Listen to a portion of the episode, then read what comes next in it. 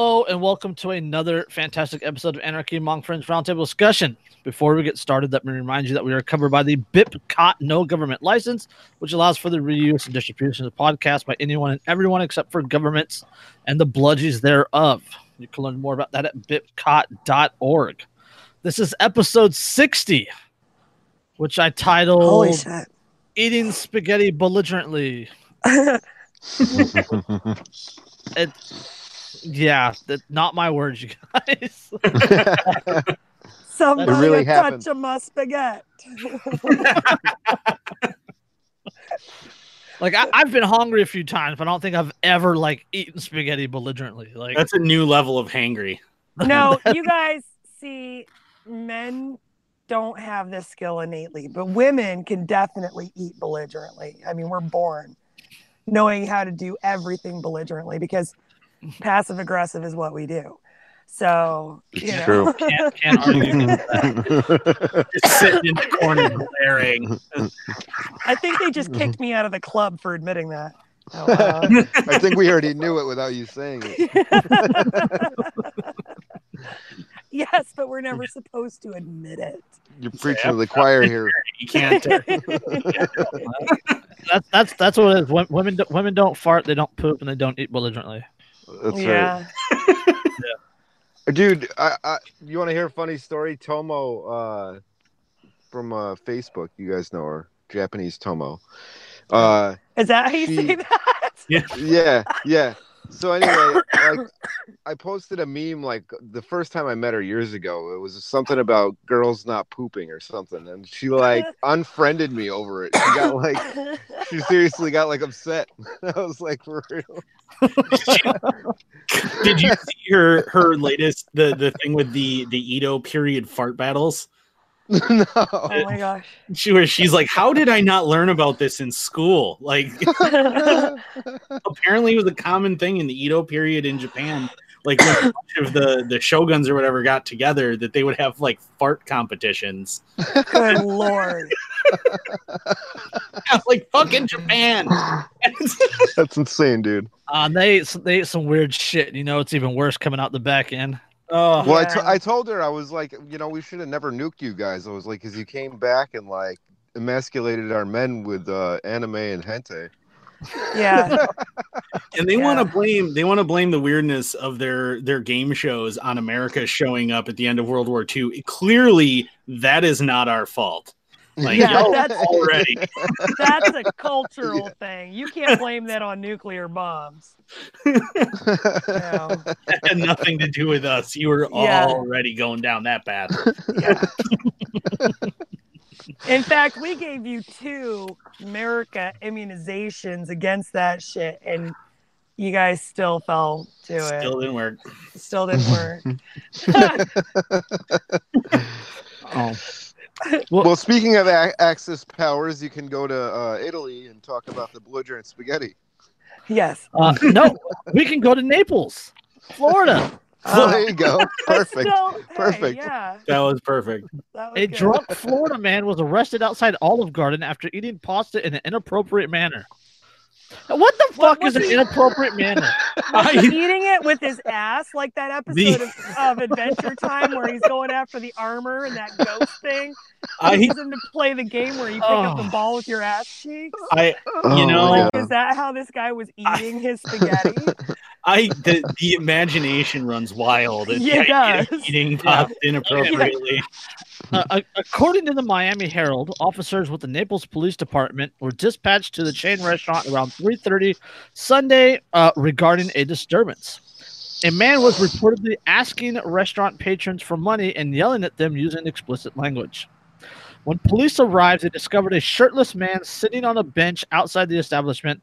The man was allegedly shoving spaghetti into his mouth with his hands. the man identified as Like 32 you said, shoving spaghetti, and I swear to God, I expected you to say down his pants or something like that. Yeah, that does seem something to be the like word. maybe arrest worthy. It's You it is know? Florida, so Yeah. it seems like that maybe is the direction that should have gone. But this guy just sitting there without a shirt on, eating it with his hands. That's like, I mean, that's you have Florida? to expect shit like that in Florida. Yeah, that's what I'm Like- saying. It's like nothing out of the ordinary for Florida. What's your spaghetti policy here? right. yeah. The next fucking Florida governor is gonna run on a fucking spaghetti etiquette platform. Man, spaghetti I- etiquette. Try and say that ten times fast. Spaghetti Spaghetti etiquette. Yeah, Spaghetti spaghetti etiquette. etiquette. Connecticut. The man, the man That's right as next to Connecticut. Yeah, the man identified as 32 year old Ben Paget was placed under arrest for disorderly intoxication, according to the newspaper. However, before being placed in handcuffs, officers gave Paget a paper towel so he could wipe the pasta off his face. The Herald also reported while in the back of the police car, Paget began violently twisting his body, kicking his legs, and smashing his head against the metal cage partition. He really So- wanted his spaghetti. goddamn. So he'd been smoking meth. Again, this is like Yeah. Tuesday night in Florida. Who, eats, who who smokes meth and then eats spaghetti? Yeah, he was he was reported he don't know. reportedly faced an additional Floridian. charge of resisting an officer without violence and was released on two thousand dollar bond. two Jesus thousand Christ. dollar bond because he was eating spaghetti aggressively. Like Florida people eat weird shit when they're high. Remember when Oh they were all on God. bath salts and they were like eating each other's faces true. and shit? Yep. I Yeah. just I can't even like. Can you imagine like that? It since you're Lean talking cuisine. before the show, like where that man is eating spaghetti. No, that's that's I fucking Eileen cuisine. Like you guys, you guys, you guys remember the the Oh you'll my never God. like you'll never like you you've been high, but you'll Come never be as high as Johnny Cash sitting in a sitting in a bush eating a cake. Eating cake. You know, you know what I mean? And, and it's just it's it's all over his face, and he's just smiling. You don't know my life. Maybe Yeah. I've been that uh-huh. high. I mean, You'll never you know, I don't. I, I. You might have been that high, but have you ever been that high and simultaneously that level of happy? Because that dude, like nothing in the world, is unpleasant to him in that photo. I have been everything- that happy, but I've never been that high, that happy, and been Johnny Cash. So there's a cool factor there that I don't have access to. This is true. Oh, Florida, fucking Florida man. Oh, Fucking Florida, man. Florida man. I love that website. How did I not know about the The Florida Adventures website? of Florida man. I no Fl- FloridaMan.com. Yeah, how did I not know about that I- yeah, I- just like a month ago? I didn't know about it until then either. Yeah. But that like that that website, I just I you can't go to it and not laugh. I know. Yeah, it's I know. all If you're Yeah. ever like having a really shitty day or you feel your, like your life is just a big fucking mess, go to floridaman.com. All right. And you will feel better about yourself in like 10 seconds flat. Just read a couple headlines. You don't even have to read the articles, just read the headlines. Yeah, right. Yeah. Are you are you unpopular? Do you feel that your life isn't worth living and is nothing but one big train wreck? FloridaMan.com. Now you too feel infinitely better about your life choices. Yes. Yes. Now you too can feel superior to an entire state's Yeah. worth of people. Latest, uh, latest stories on Florida Man. FloridaMan.com. Florida Man's homemade homemade bomb goes flying into neighbor's backyard. Florida Man advertises weapons class by pulling down his pants and exposing himself in traffic. Well, um, that um, Florida, I- Florida, Florida man walks out of store with 12 boxes of golf balls in his pants. that takes balls. that yeah, that dude had some serious balls. Nick, Oh, Nick and lots of Florida balls. man breaks Get it? Takes because standards he stole them. Uh, Uh, Yeah. Florida man. well, well played. yeah, but I just wanted to point it out in case you guys missed my genius. Yeah. Yeah. oh my god. Sorry, Oh. Jason. That, Go ahead. Oh. Speaking speaking of genius, two men accused of possessing urine to try to cheat on drug tests. Yeah. Yeah, prove that I was gonna cheat. Go ahead, Minority That- Report. Predict the fucking future. that that man has pee. yeah. Yeah, two, two men were arrested Sunday accused of having urine to try and cheat on a drug test. Charleston County deputies arrested Stefan Bradley and Stephen Worrell Sunday after a traffic stop in Ladson. This is this is South Carolina. According to the incident report, deputies found the urine inside a plastic container in the trunk of the suspect's car. Investigators said the container had two heating pads placed on it with a rubber band. Deputies also found marijuana in the suspect's car. That doesn't mean anything though. Did you know like this is this is the age of people drinking their own piss and snorting it and putting it in their eyes, thinking Yeah. it's some kind of fucking miracle cure for everything. For all you know, they wanted For to all do it in their eyes. Yeah. Oh yeah. I've seen people talk about doing What? that shit. Yeah. I mean, the internet is a weird place, Dan. I mean, we It already knew is. I know it is. but For the web is dark and full of oh, terror. like- yeah. and this, this, this, this is the worst part. This is the worst part right here. On Monday morning, a magistrate set Bradley's bond at five thousand six hundred fifteen dollars and Worrell's bond at six thousand dollars. If if uh, if convicted, each man faces up to three years in prison and a fine up to Whoa. five thousand dollars For Jeez, for Wow. having piss in for their having car? piss. That's crazy. How did they know that they weren't on a long road trip? I mean, we've had bottles full of piss in my car before. You clearly Yeah, right. are up to no good. criminals. Only, Yeah. only someone who is a criminal mastermind would have an entire bottle of human urine. Yeah. Oh my god, in my old car, one of the kids, it slipped out of his hand before he got the cap back on and it started like Oh. lugging out onto my Oh, fucking dude. floorboards. I and he's mean, just you sitting there watching it glug glug glug. And I'm like, fucking pick it up. I would never advocate traffic- actually throwing a child from a moving vehicle, but I understand if you do. Uh, Oh, I was well, we drunk- weren't moving. was- There was an accident on the on the Bay Bridge and we Oh. were sitting there for hours. I was, I was oh, I was drunk on a road trip one time and missed the opening. Yeah. oh no. Uh, Yeah. Let me go ahead and just piss all over your back seat. Hope you don't mind. Yeah. Uh, Yeah. That's terrible. Well, you know, at least your windows will be clean, all that ammonia and everything. It's, I was the only one in the car though that had to hold it for the whole fucking traffic jam because I was the only girl in the car. But yeah, well, strictly speaking, was- you didn't have to, but it's You probably. gotta get one of those sh- Shewees. Yeah. right. My eyeballs were floating by the time we got across that bet. bridge. Brett Brett Goff says my deer blind looks like a piss bottle factory. You're clearly uh, a felon to be. Uh, oh my god! No In the good. making. So my brother-in-law, I'm not gonna say which one. I'm not gonna name names, but when he was younger, he was so fucking lazy, too lazy to leave his room and go to the bathroom. So he would piss on the radiator because it would just evaporate the second it hit it. But it, He would oh, just oh, piss God. on the radiator in his room. oh no, no, no. Yeah.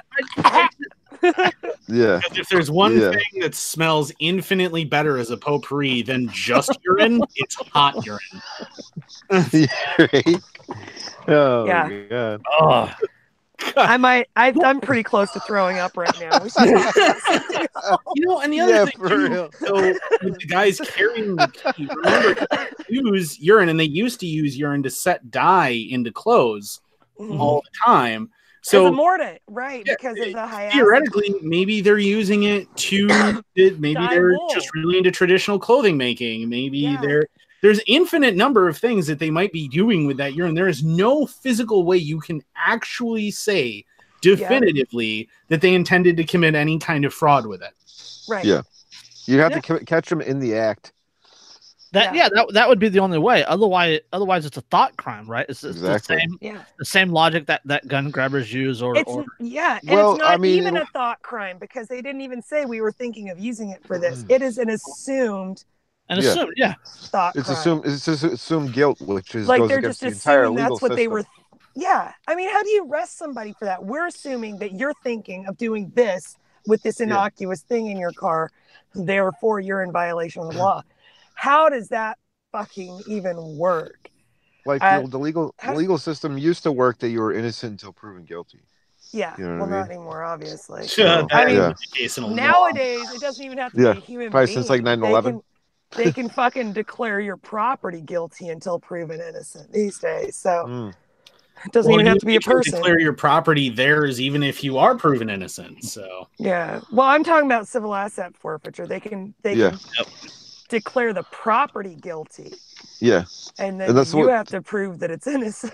yeah, exactly. That's what makes it even more difficult to like win cases like that. Yeah. Yeah, but I mean, it's like it's like the state if- against the inanimate object. Yeah, the burden of proof is on you. How does that Yeah. even Yeah. fucking work? but but even if in a lot of in a lot of states and things even if you wind up being innocent you still can wind up having things seized like they don't even have to prove that you were actually guilty they can just take it and Right. "Well, this Yeah. is probably And used that- crime And, right, because and the that's- charge is against the property, Yeah. not against that's, you. and that's even that's assuming you even have the means in order to, To go fight. to court to, to Right. fight. Oh yeah, exactly. Well, that's that's the whole thing. They figure that you're not gonna even bother.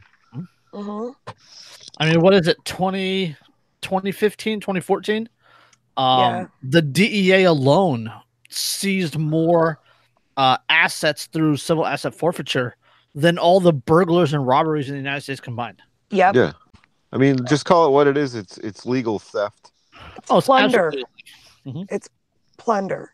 Yeah, Yeah. Yeah. exactly and it is plunder because it's all about rating at that point because it becomes about for policing it's still policing for profit it's Mhm. if I can make it seem enough like these guys might be guilty of something, then I can take their stuff, which is valuable, turn around and sell it at an auction and make a bunch of Mhm. money.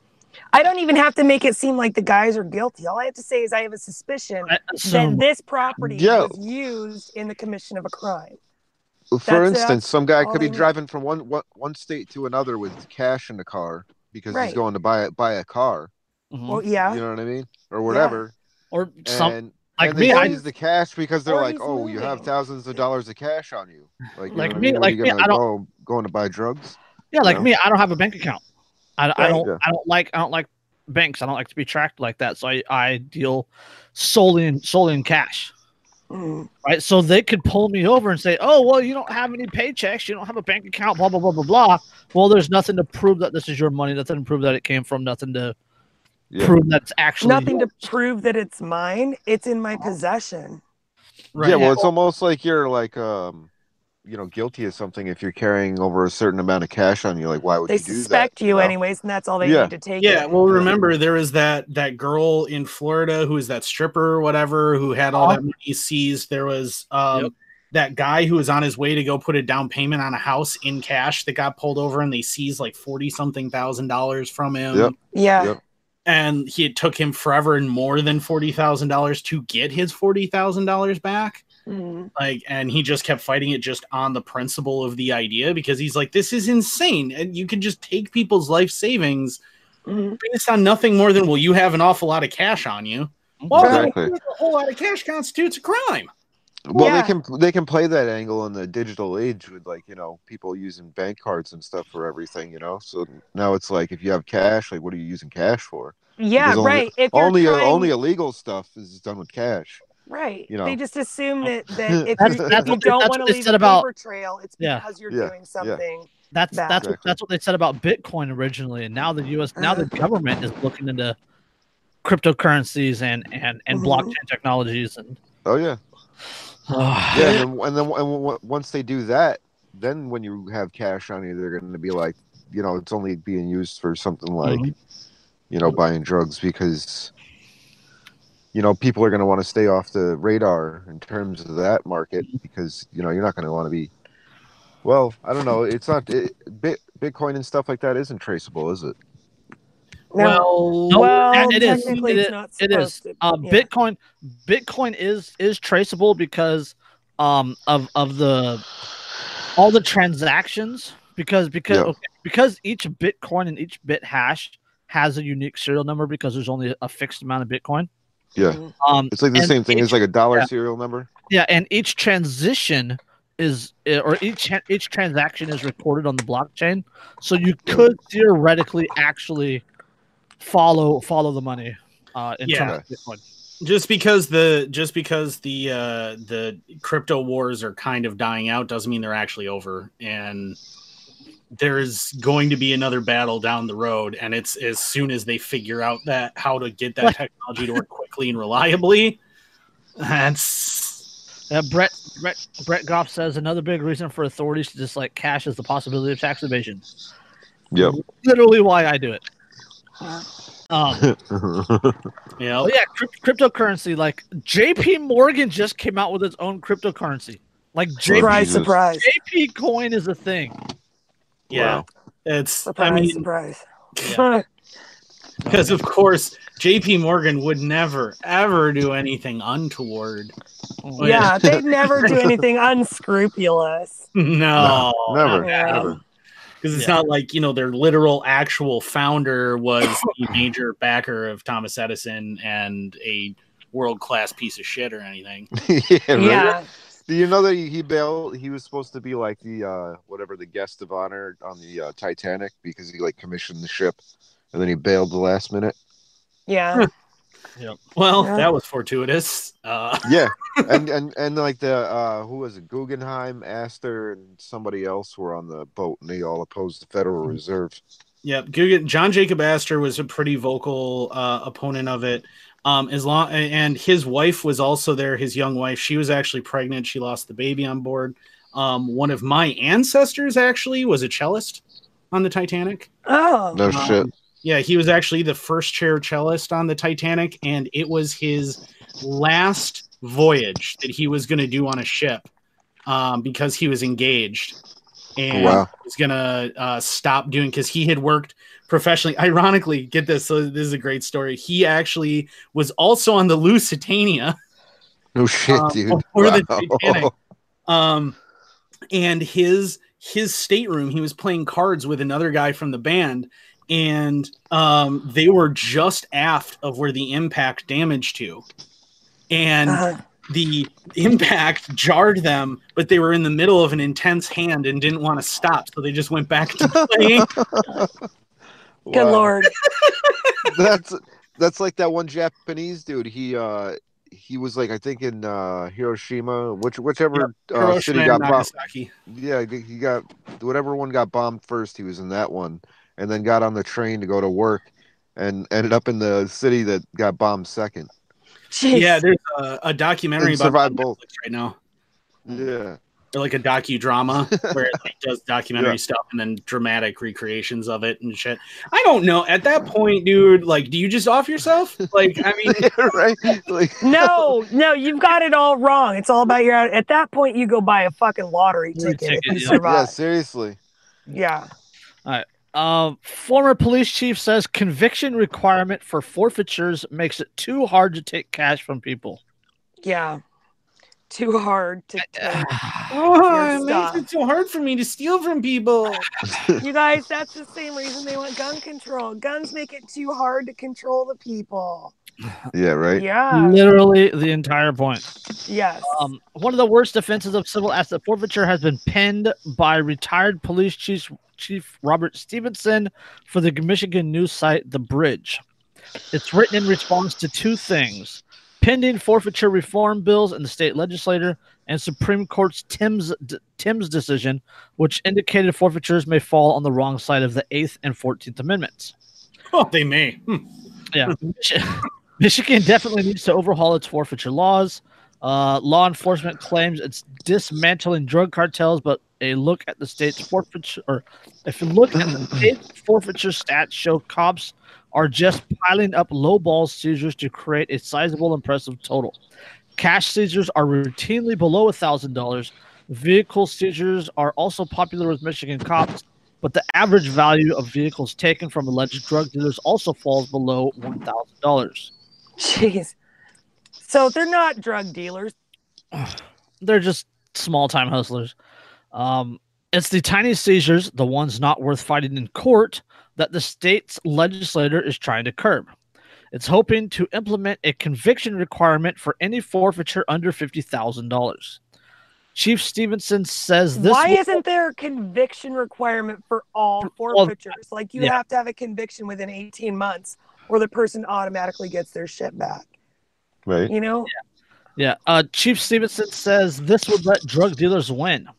Beyond using some florid language to flesh out a tiny parade of horribles, Stevenson cannot actually say why this conviction requirement would harm drug enforcement efforts. He tries, Lord, how he tries. But there's nothing coherent in the defense of cops taking property from citizens just because. First, Stevenson argues that cops should be able to take money they feel deeply in their hearts is derived from drug dealing, even if they can't find any evidence linking a person carrying it to a crime. So feels. So Yeah. feels. Yeah. It's totally subjective and based on one Yeah. person's fucking Yeah. feelings. You know, you know what this reminds me of is the is uh, Obama complaining about the fact that he couldn't alter the Second Amendment because Uh-huh. the founders made it too hard. Yeah. Yeah. yeah. Unfortunately, they decided that freedom might be more important than there's uh, kind of a reason that they did that. Like, I don't think people understand how exacting a gentleman's education was back in those days. These men, they did not put anything on any.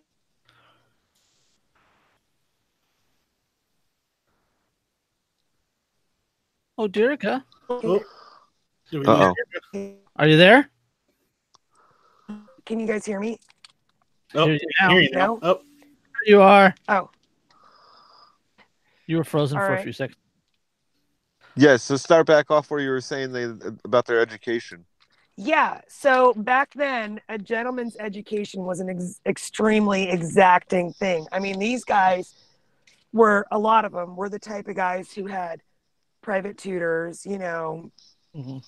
um, and that's how they grew up and their entire education was based on the old classical education models not like today's prussian education models Yeah. and it was i mean these were these kids were doing calculus by the time they were 13 and 14 years old it was yeah, just they all expected knew like. Lat- Latin and and right all that shit. yeah. Yeah.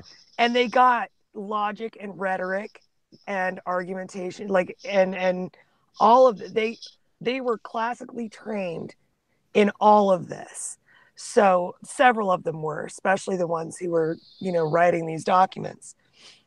Jefferson was like, dude wrote his own Bible. right. And and so these well, these men but yeah. you know and writing was expensive. Uh the materials were expensive and there wasn't i mean there weren't like do-overs. You had to start a whole new thing if you screwed up. These men were accustomed to very carefully thinking and debating Mhm. everything before they put it on paper so if you think it's an accident the way that they worded any fucking thing think again Yeah. because Well, none of well- that shit is accidental When they said uh like a well regulated militia, what they meant Mhm. by that was like um because there was a well difference. be- trained and well Well, well maintained. It's Yeah, well regulated was the 18th century equivalent of well maintained now. right. Yeah, yeah. Yeah, like well they said that the difference between was like um they had like better sights and everything on the military grade weapons back then. And like that's what they that's what like the the terminology meant back for like, you know, the arms back in the back in the day. Like their their their terminology was like different than what we would understand as regulated. right Yeah, and there's there's a uh, there's a really good book um, out there. Give me just a second. I can actually point you to it. I was looking for it, but there is a really good book on that specifically. That uh, that particular issue, like that wording of it. Um, let me find it. Unfortunately, it's also really expensive. Of course. but uh, ah, for the defense uh, of themselves and the state, the or, the original intent, judicial interpretation of the right to keep and bear arms. Uh, it's Clayton E. Cramer. Um, if you want it, it'll run you about ninety four dollars. Holy, Holy shit. shit. Yeah, when I said it's expensive, I mean expensive. What is like a law book? Um, it's a eh, kind of. It's um the the guy Cramer is a pretty well known constitutional scholar and lawyer. So it's kind of like a dissertation. Um, yeah, it's it's actually it's his it's his postdoctoral dissertation on it. Oh, Um, okay. it covers in extreme detail with sources noted what these guys were you know said in other sources you know when they because there was like keep in mind it's not like the uh the constitution being debated and the wording being debated and things happened in a vacuum. These guys were writing letters to newspapers. They were publishing under pseudonyms constantly. They were doing all these things. They were So writing to on each other. They were there were constantly letters going back and forth between each other and yeah There so was we- there was, there was like meeting, meetings happening based on what else they said right. Yeah, yeah. Yeah. Okay. Yeah. Um. So back to the article. Um, this is quoting quoting Stevens quoting Stevens now. He says, uh, "Law enforcement will be severely handicapped if state lawmakers succumb to the misconception that no forfeiture should take place without a conviction on the proceeds under fifty thousand dollars. It is it is a dramatic misunderstanding that the conviction can be obtained in all drug cases." Drugs and proceeds are not always discovered together, which makes obtaining criminal convictions in certain incidences impossible. Linking civil asset forfeiture to a criminal conviction allows drug dealers c- to continue profiting from dealing death in our communities. We'll talk Jesus. about appeal to emotion. Um, Good for- Right. lord. No Uh, kidding. Wait, so you, they, they're not even figuratively saying; they're literally saying, "If you don't let us steal from people, people will die." yeah. Pretty much. Yeah, hold, eh, hold on. Eh, This this article, this this last paragraph, uh, last paragraph I'm going to read. Uh, this is again, this is the Techdirt now. Uh, in the eyes of LEOs like Stevenson, cash being carried by people stopped by officers can only be the product of illegal activity. It is simply inc- it is simply inconceivable anyone would carry cash in this day and age. Apparently, this isn't That's bullshit. We've already established that that's bullshit. Stephen actually states that people carrying cash are legally obligated to explain its origin to the cops. No, we're No, fucking not. not. Yeah. No, they're legal. If you're carrying over, if you have over three thousand dollars, you are legally obligated to mention to the IRS that you have it. And if you withdraw Right. more than eleven thousand dollars, you're legally ob- obligated to explain to the IRS where it came from. Right. But your local cops, that's not their fucking business. Yeah, but there's Yeah. no law that says you have to tell them where it came from. Yeah. Yeah. Oh And my- And here's the thing. Laws the whole the whole um, mindset about this is flipped around the wrong way. Okay? Cops are looking at this like you can't Like make the laws that cops? restrain us. Right. Well, there's they're saying you can't make this law that restrains us. And the citizens who still remember what it was supposed to be are saying no, laws are supposed to be about the things you're allowed to do. If it's not a law allowing you to do it, you can't fucking do that to us. That's Yeah. the way it was supposed It's to be. it's about But it's been- restraints on government. Right. But it's been flipped around to Yeah. just assume they can do anything unless there's a law specifically telling them that they can't. well, and Yeah. that flip, the- It's it about them them imposing on us instead of the, it being imposed on imposed on them. Yeah, right. It, it started really. You started seeing that flip um, in just after the Civil War. Yeah, I was just gonna say federal that. power grab really started to get extreme, and then you saw it the, excel. the, re- the, recon- the reconstruction, the reconstruction and the occupation of the South after the Civil War, like Mhm. that Wasn't was super detrimental. wasn't it like the act act of eighteen seventy one or something? Like made the Constitution null and void, or am I uh, getting that wrong? Like it, it, re, it reworded it or something. It's been void since the beginning. Well, yeah, Yeah. Well- basically, as soon as it became inconvenient, it was void, and it was referenced repeatedly by you know like Southern Fire Eaters and stuff in in antebellum U.S. But the the right after the Civil War ends and the federal government has proven their absolute supremacy through force, now it's it things start to change, and then when you hit the uh, when you hit uh, uh, the prohibition era and then you start seeing like the NFA and the GCA happen, and you start seeing all these these moves to consolidate more and more power. You Yeah, start really in the post 9/11 world, especially, it's gotten super. Oh, when- yeah. bad.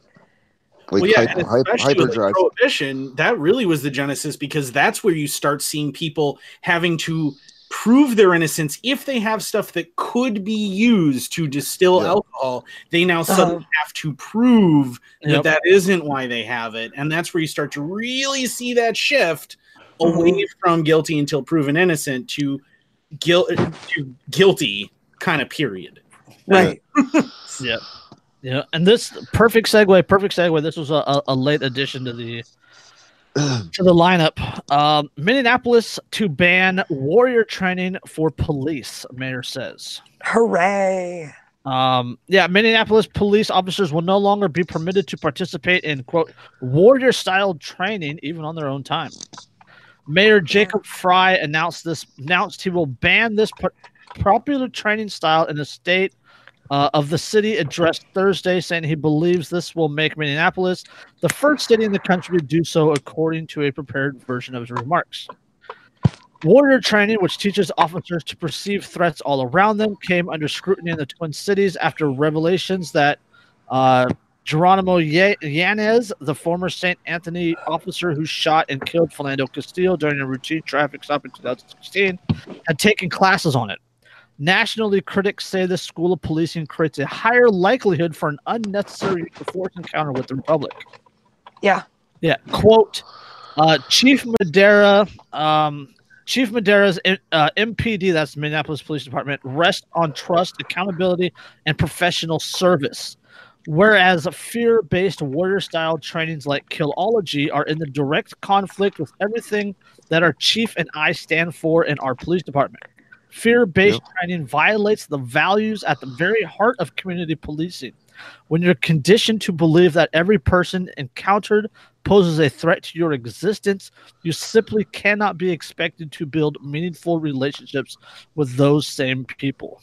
That's like a fancy way of saying when you become a hammer, mm-hmm. everything looks like a mm-hmm. nail. Yeah, Yeah. Frey. Yeah, Frey also said the policy will go into effect right away. There's Yeah. also there's also uh, police departments that are uh, no longer doing um, training in Israel either. Uh huh.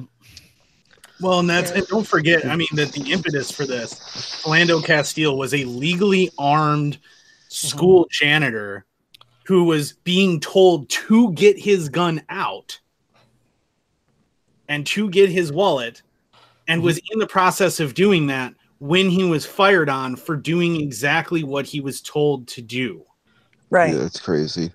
because he moved and he had he wasn't even and keep in mind in in um, minnesota you're not even actually legally obligated if you're a licensed concealed carrier to notify the police that you have a weapon you're Right. under no legal obligation to do so Huh. so he didn't even have to mention it but he felt the need to try and make the cop feel more at ease to just warn him hey so that you know there's a gun here don't worry about it Right. like just going for my wallet and that was all he was trying to do. And then he gets shot because this guy had just taken training that told him everyone's trying to kill you Yeah. all the time and you need to be this warrior and er, we got to kill everyone. Like Uh, the guys who do that training unfortunately are guys like me. They're the ones who do that training and they're coming off of combat they're coming off of combat zones and they're teaching these guys to consider everyone a threat from a military perspective. Well, yeah, Right. there, there, there's a huge difference between being a defensive force, which the police are supposed to be, and Mm. being a uh, ass- offensive. assault, yeah, being an offensive force, and that's that's what this training teaches them. They teach them to be offensive, to be aggressive, to escalation of to escalation of violence. Right. Whereas police training, being defensive in nature, is supposed to supposed to be about de-escalation of force, Exactly. make, making making the making the situation less dangerous. What we need in yeah. America is we need more Barney Fife and less John McClane. As No, much no, as I no, love John Barney McClane. Fife, Barney Fife, Barney Fife was the cops that we have today. yeah he was that's why he wasn't allowed to have his bullet Okay, He allowed to have his- Andy Griffith. yeah we need andy griffith We as need well Andy Griffith. Yeah. Mhm. Yeah, and that's I mean, and having been to a few of those trainings because I've been to a few of them, um, they absolutely like one of the one of the names of one of them um was uh poli- or it was um tactical aggression of force There is you go. and the idea was that the general idea of that training was if they're acting aggressively, draw your weapon and escalate immediately to a deadly confrontation because nine times out of ten they're going to go ahead and back down. Yeah, that's that's that's what the training is about. It's about escalation of violence, right? It's Yeah. it's about or not escalation. It's about violence of action. And if if somebody is doing something you don't agree with, or something something that that you're they're not following your direction, you're taught to act aggressively in Right. defense hmm. and defense of yourself. Yeah. Yeah, or if and- they're and just not, intimidate. it's not even if they're not following your directions. I mean, if it if they misunderstood and you need to repeat in a quieter voice so they can actually hear what you're saying or I mean, it's not a game of fucking Simon Says. They don't have like half a 2nd Mhm. to follow your fucking directives or they lose. I mean, Yeah, you people know, are under a lot of fucking stress at that point. they're under a lot of stress. Most people aren't like military trained, so they're not used to like snapping to at orders like that, you know. I mean, Well, it's you can't expect from civilians, you can't expect them to follow your directions under and that's and that's where that question arises that was set that became such a popular meme and i think still has so much bearing the why is it that a trained educated police officer is allowed to act out of panic and fear in a Mhm. confrontation but the average citizen who has no such training is expected to act perfectly at with all a gun times. pointed in their face. yeah Yeah. like if there's a gun pointing at me, like I have that training. If there's a gun pointed at me, I ain't gonna lie, my heart rate's up, man. Yeah. Like I'm panicking a little bit because there's a gun pointed at me. Like, Yeah. and I don't I don't fucking know the person on the other end of it. All Yeah. I know about them these days is that they're likely to see me as a threat to their life. And that doesn't give me any fucking comfort on the wrong end of that gun barrel. Well, you're, when you're coming from that kind of position of like a, I don't know, like you know, you're viewing the American public as a, as your enemy. It's it's no way to, to operate at all. Like no. if if these are the people that are employing you, first of all, you should. lo- I mean, em- if there was accountability and they could be fired, you'd be losing your fucking jobs. Yeah, Yeah. well, Straight that's, up. That, that's that's the the issue here is that it's become a culture of violence. It's become Yeah, a absolutely. the police culture, the culture of being a police officer. Us versus them. Circle the It's- it's wagons, thin blue them. line. Uh-huh. Thin blue Yeah. line. It's it's become um through this through this type of training, through the people that are training them, for, former IDF, former special forces, that sort Yeah. of thing, the, the aggressive uh, tactics of it. They're they're training them to be a a, a, a, a, a paramilitary with you know for lack of a better term Absolutely. and they're starting to see themselves as warriors as a warrior class as Right. as it, it's it's almost while it's almost a tax simultaneously system. And it's all on the grounds like, of uh, like counterterrorism. them yeah and then at the same time they're they're repeating these mantras like i just want to get home to my family at the end of the day So do well then I. maybe yeah, Yeah. so does every fucking buddy else what makes you so special yeah, maybe Exactly. maybe 'Cause you they're part of a shouldn't be gang? doing a job that is now more dangerous than it was before because of how badly y'all have pissed everyone I- off well, right. Well, SWAT team wears freaking multicam. Like i What- if your if your behavior is so shitty that you hate the people that fucking try and like correct your behavior, Mhm. you know what I mean? It's time for so- like you know little evaluation of yourself. Well, Yeah, yeah, like they, they they hate they hate people and like they kill cops that try to like you know whistleblow on corruption within the department. yeah Well, yeah, I mean, and you know, and that's the the crazy thing is, is consider too that most of these guys that are coming back and then you know, and then turning their military experience into a job, um, training other people, like uh, Uh-huh. you know, Iron Harvest Tactical self plug. Uh, the like by trying to do that, right? We're all coming back from a place where our our ROE, our rules of engagement, were a hundred thousand times stricter. Yep. In a war zone where little children regarding occasionally carry combatants. mortars. Right, regarding even enemy combatants, clear enemy combatants. Yeah, our ROE was stricter than these cops are operating on against American people who they say we are here to protect and serve. Mm-hmm. Yeah. Yep. Your own How how Orwellian is that? Yeah. Yeah. If Christopher's in isn't double speak, man, I don't know what is. Yeah, Christopher's in the exactly. com- comments he says militarized police forces wasn't that part of agenda 21 Yep. um And Agenda 2030. And this Yeah. is the standing army the founders warned us about. yes Yeah, the Um, the idea the idea that uh, a police that the uh, the force uh, exerting arm of the military would view the American people as a threat is actually supposed to be the reason that the Second Amendment exists. That's Right. the impetus for the Second Amendment is a fear of exactly that. And is it any surprise that the rise of this anti Second Amendment rhetoric in the halls of Congress coincides with the militarization and force escalation tactics of the new American police departments? It, Yeah. I mean, you think of the two it- of them coming was, uh, to a head it- at the same time. Giuliani Giuliani said something about being in control of the world's seventh largest army, Yeah, in, in reference to the New York Police Department. yeah, Well, yeah. That's pretty insane. And then hey, let's give them raps. That'll that'll that'll help calm them down. yeah, that's Yeah. exactly what I was just gonna bring up. It's like, and then consider they're also giving them all of this military technology. This technology. old military gear. Yeah. M M4s. What what is a civilian police force doing with the 203? Yeah, what are you going to use that for? No man? fucking I would even give them the 37 millimeter, the the flare and tear gas launchers. Like. Yeah, I, I would at least give them that and say, okay, for crowd dispersion without actually having to legitimately hurt anybody, fine, that's what you're using. Tear gas is good for that. I mean, it's always Yeah. been used for that. okay, fine, but they're not carrying those; they're carrying true 40 mils. Yeah, 40 mike mikes, which is like it's just Didn't Yeah. didn't FEMA purchase Like, are like, they two, two billion expecting rounds those- or something those- a couple years ago? Are they ago? expecting those things from Tremors? You know, like the, Yeah, the seriously. creatures. Well, yeah, Yeah. the FEMA FEMA purchased all those rounds. The DHS purchased like three billion rounds a couple of years Yeah, ago. dude. In fact, then there was a bit there um, where federal agencies were purchasing so much ammunition that it got Yeah. hard for those of us who shoot regularly to find a lot of factory ammunition. Yeah. Yeah. That's what Well, I'm saying. Like this, like this. one of the things uh, about. Sorry, go ahead, go Dan. ahead.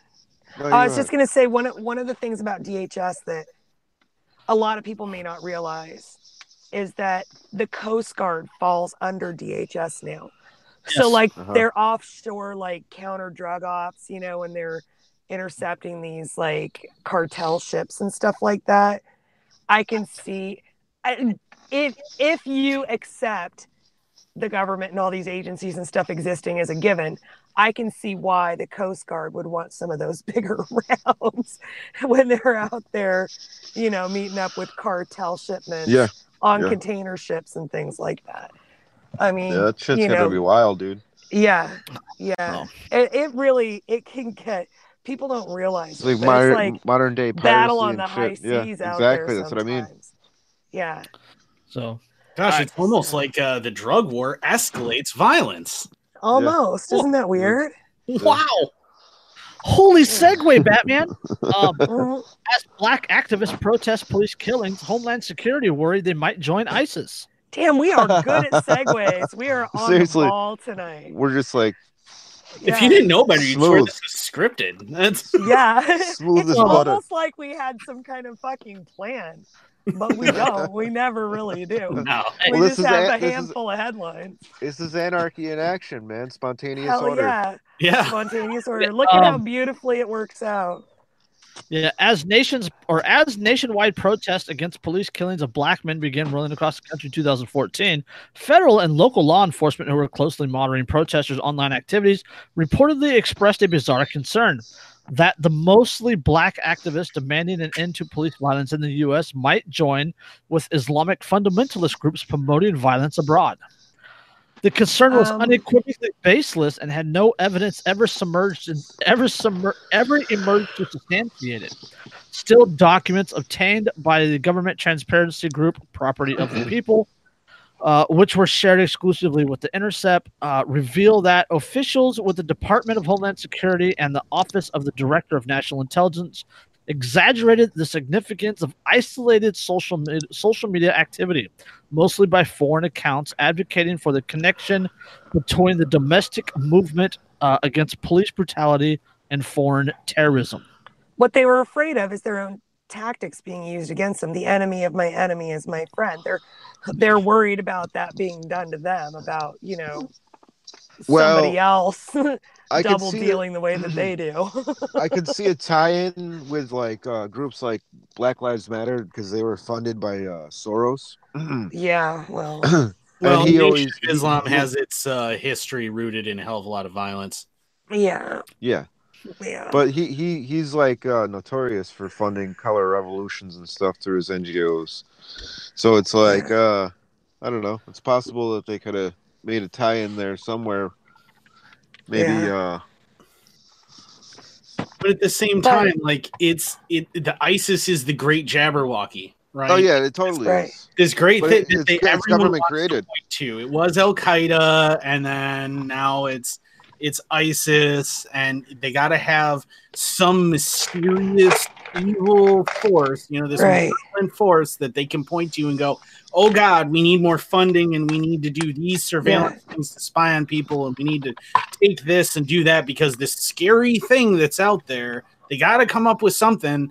And because they didn't have any legitimate concerns about a bunch of black people being angry that they're murdering a bunch of black people, they had to come up with some sort of an excuse to make themselves the heroes again. Right. And not only that, but they had to come up with some kind of justification for continued Hmm. warrantless monitoring. Well, yeah, that that's Yeah. what the article gets into. It says uh, these official warnings: the U.S. activism against police violence might be exploited as a recruitment opportunity by foreign terrorist group Slightly precedes the FBI's designation of a quote black identity extremist uh, domestic terrorism category, which essentially casts large numbers of the same black activists as potential homegrown violent extremists. Um, they did that during the 80s and 90s with the militia movement, by the way.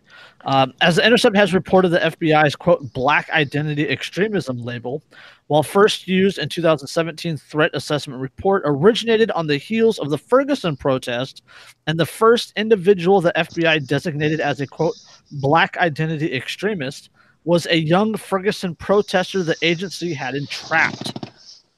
But just as there is no evidence that a quote black identity extremist ideology actually exists, there is also no evidence that the U.S. activists ever saw or in any way responded to the sporadic social media calls to join the foreign fundamental is- Islamic groups. If anything, critics say law enforcement's fixation on the non existent connection is testimony to both their anti black and anti Muslim basis. They're just Oh, no, like they're- terrified of the new iteration of the old version of Black Panthers, is what it is. That's what they're afraid of. Oh no, that guy is black and pissed off. Yeah. Like it's, it's just yeah. it's ridiculous, man. Like And not just he's black and pissed off, but he's black and he's pissed off for a damn good reason yeah, at us. he's righteously angry at the Yeah. police because the police Yeah. are kind of you know murdering like random children and teenagers and innocent autistic men's caregivers in the middle of the street as they're trying to surrender and they're like, like, they're like the fucking like the pervert that runs the the mutant orphanage in Deadpool too. They know that fucking justice is coming for them in some way, or they're afraid that it is because they know that they've been doing wrong. Yeah, and um, they Yeah, right. know that people are pissed off about it. Yeah, Brett Oh, Goff yeah. says Brett Goff says it's not a radical idea.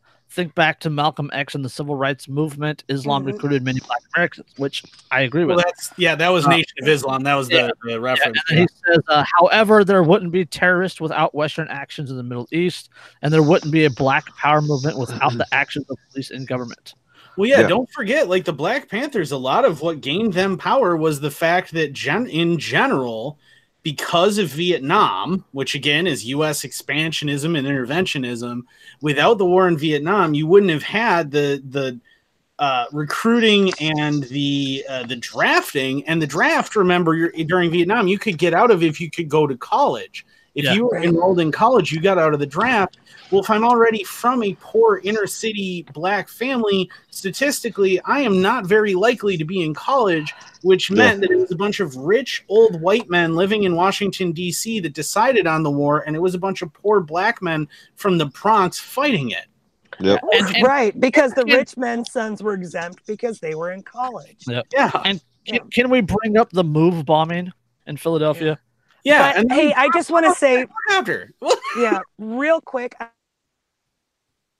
oh, Dirica, you froze again. Oh yeah, I wanted to Uh, say real quick about the whole um Uh, my ISIS thing. is that like all that was created by you know different um, intelligence agencies like NATO and you know the typical uh, you know characters within the uh, axis of evil, I guess you would call it. Western powers that you know claim to be the good guys, Yeah. but uh, am am I back? By the way, yeah, Yeah. you're I'm, back. I'm unfrozen. Okay. All right. I, yeah, I was just gonna say that that there would still be terrorists without American intervention in the E- in the Middle East. There were before the U.S. was a thing, and there will be after. But their focus wouldn't be on the U.S. if we were no like the Taliban was the big fucking fish in that pond. Mhm. And the Taliban is the most organized. It's like the core, kind of like how people think of the Illuminati as being the core of the Freemasons. The Taliban was like the core of Islamic extremism, and they're the really well funded, really well organized. They're like the rock stars of Islamic extremism. And they are rock mm-hmm. stars. They're treated like Yeah. rock stars in that yeah. world. yeah. And they wanted nothing to do with the united states. They did not want our attention. They wanted to leave us the fuck alone. They didn't want us in their business. And that's why when al-qaeda drew our attention the taliban was fucking pissed at al-qaeda oh. they were so mad at them. And and they were so mad that they had to then pretend to support their actions because public opinion among you know their target audience would have swung against them if they didn't you know what i mean but the taliban wanted nothing to fucking do with that Well, the ta- Taliban eradicated the opium trade out of Afghanistan. That was Yeah, one of the big problems yeah, that the United hate it. States had with them. I actually, Yeah. I actually, uh, I I learned something the other day on. Oh, what was it? One, uh, it was one of the School Sucks podcasts with Brett with Brett Veinotte. Um, and they were talking about opium and or uh, opium in, in Afghanistan and why why why opium is still so prevalent there. And it's because there is a federal law. There's a federal law on the books that the U.S. cannot give financial aid to farmers in another country that have a competitive crop with the United States. So like oh like Afghanistan would be perfect for, for like cotton or wheat. yeah Right. But that would complete that would compete with US farmers. So the US wouldn't be able to spend the money there.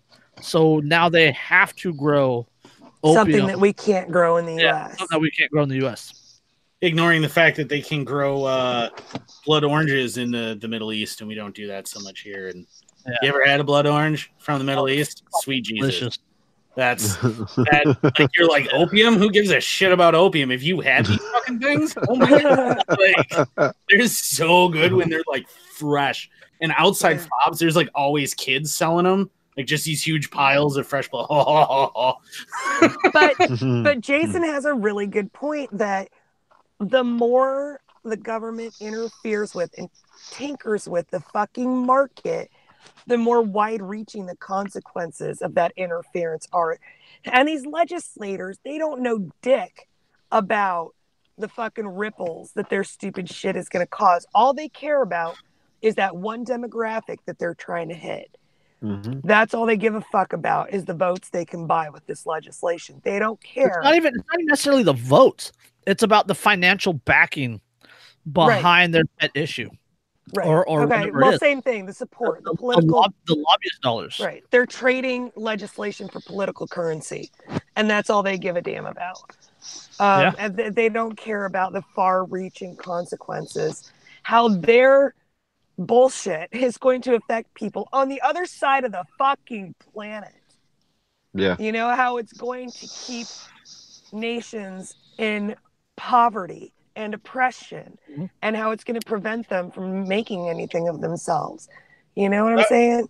Keeping them in in poverty and oppression was the entire point of Sykes-Picot at the end of World War One. That was the entire Yeah, true. idea the divide and conquer mentality. True. was the way that we keep because there was such a fear after the collapse of the Ottoman Empire that if they had kept their word and Mhm. given the Arabs their own nation united, Yeah. that Right. The Arab world would become directly competitive with the white Western world, and they could not let that happen. they knew that the way that you kept the people in the area down was divide and conquer from Africa. You know, Yeah, but what they what they forgot to factor in is the more oh, lost Eric again. Lost her again. Um, but I, I was just gonna to bring up. Uh, we talked about it last. We talked about it last time with the IMF and and how the U.S. uses the IMF Yep. as a as a weapon of war. Uh, we talked about it with the, the book Confessions of an Economic Hitman. Right. The the the ec- economics economics is is a great way to keep people oppressed. You keep people poor. You keep them separated. You tell the you tell the the pitchfork having people that the that the torch having people want to take away their pitchforks and and you keep the poor people fighting each other instead Mm. of being able to to you know any sort of any sort of advancement Well, it's like anymore. It's like class warfare. It's like um, Class sexual warfare. or, sexual orientation warfare, gender identity warfare. politics. It- Yeah, it- identity it's ev- on every level, dude. Yep. That's If they can't- intersectionalism. If Yeah. you you know like the that scene in Antz if you haven't seen Antz with the or not Antz is, is it a bug's life i think it might be a bug's life with the remember there's way more Yeah, of them yep. than there is of us which means if they ever figure that out and unite we're in a bunch of trouble Exactly. I think that's Antz. Exactly. Isn't that Antz? that might be i can't remember if it's Antz or if it's a think bug's it's- life it's I think it's a bug's life. Oh, I, I think it's a bug's life yeah All right. Yeah but one of the I, I don't know they came out like back to back and i watched them both and Yeah.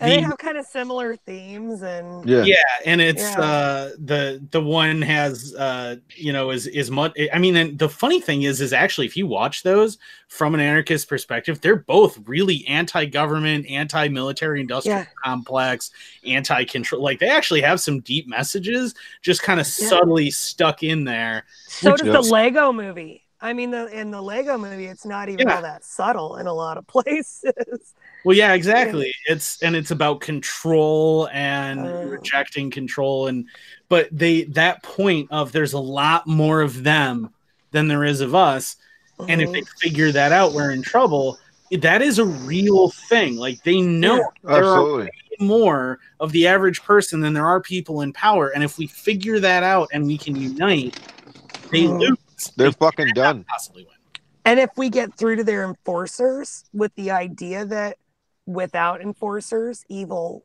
on this scale couldn't be done. If the Ooh, ooh, ooh. enforcers just stopped following orders, Ooh, oppor- Um, opportunity to, to read my meme oh yeah. but that is the most dangerous idea. They don't want their enforcers realizing that. let's see It's dangerous to them. Mm-hmm. I'm sorry I keep freezing. Our Wi-Fi is being Yeah, a dick um, today. The Sorry, meme it's uh the meme- it says uh, I really hate it when people try to justify their ill- their immoral and illegal action by saying I'm just doing my job.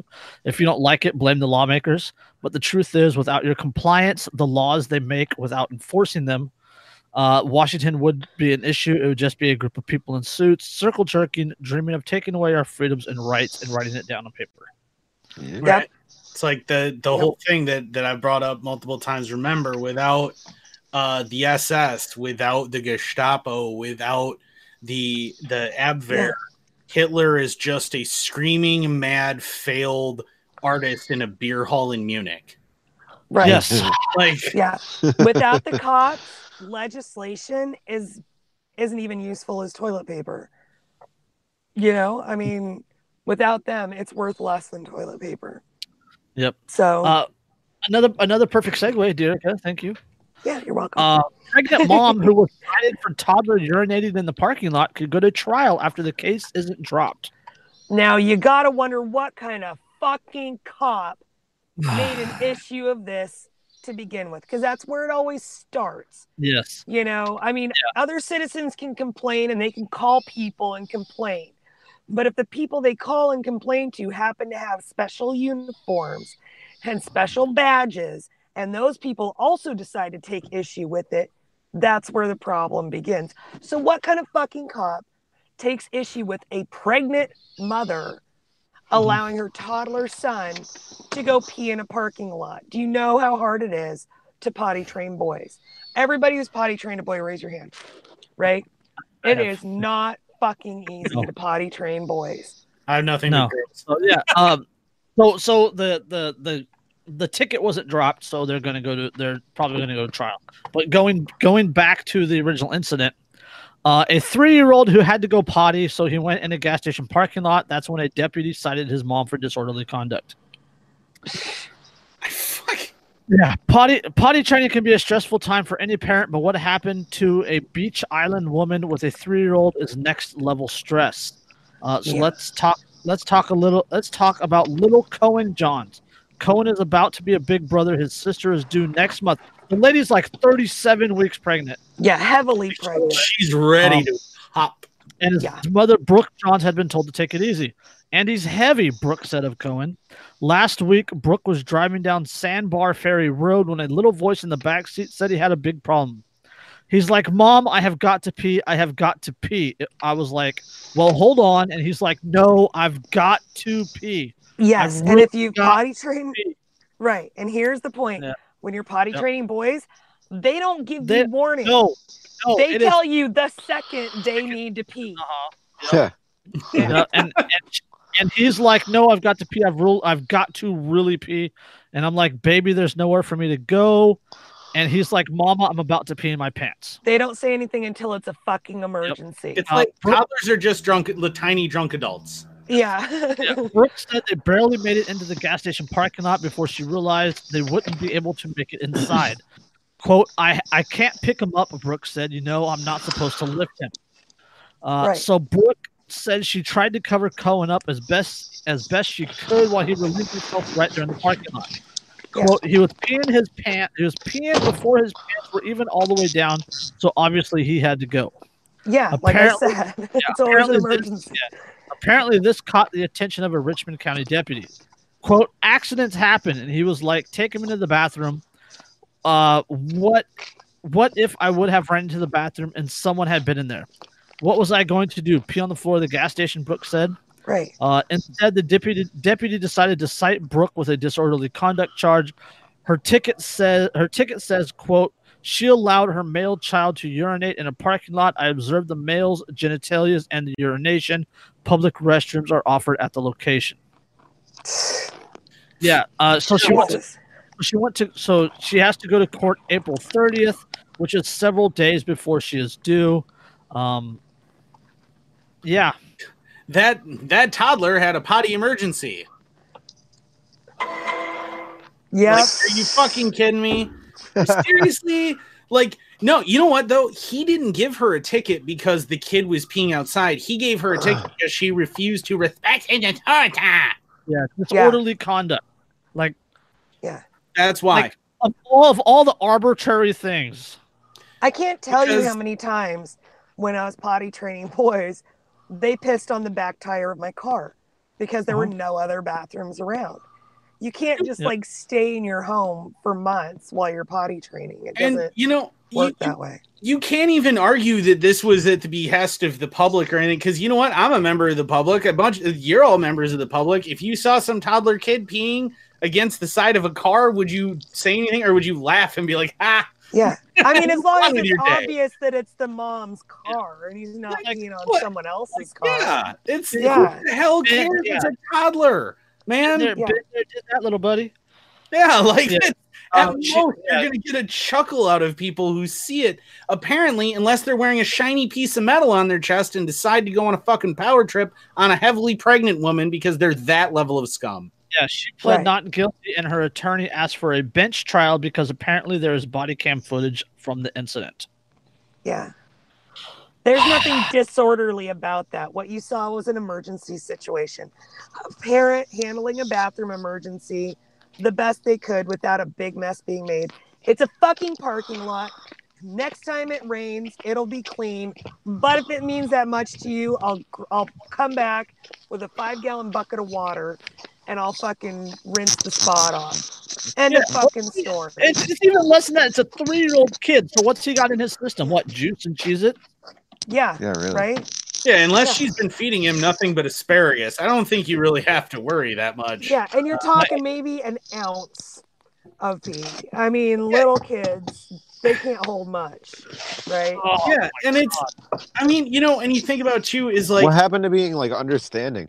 Yeah, it's Like, and that's the thing is like like if it, if it was if it was some grown ass man like if it was some bum like the San Francisco and they're peeing on the sidewalk well San Francisco wouldn't care but South South Carolina if it's some bum peeing, on- peeing on the side of the building okay right? He's a, he's a grown man right? Like you can you can make an argument for some sort of all right that's not cool blah blah blah blah right but it's a Yeah, or just, or old even just saying you're gonna fucking clean that yeah, up. it's a, it's a three year old kid and the mom is 37 weeks pregnant Yeah.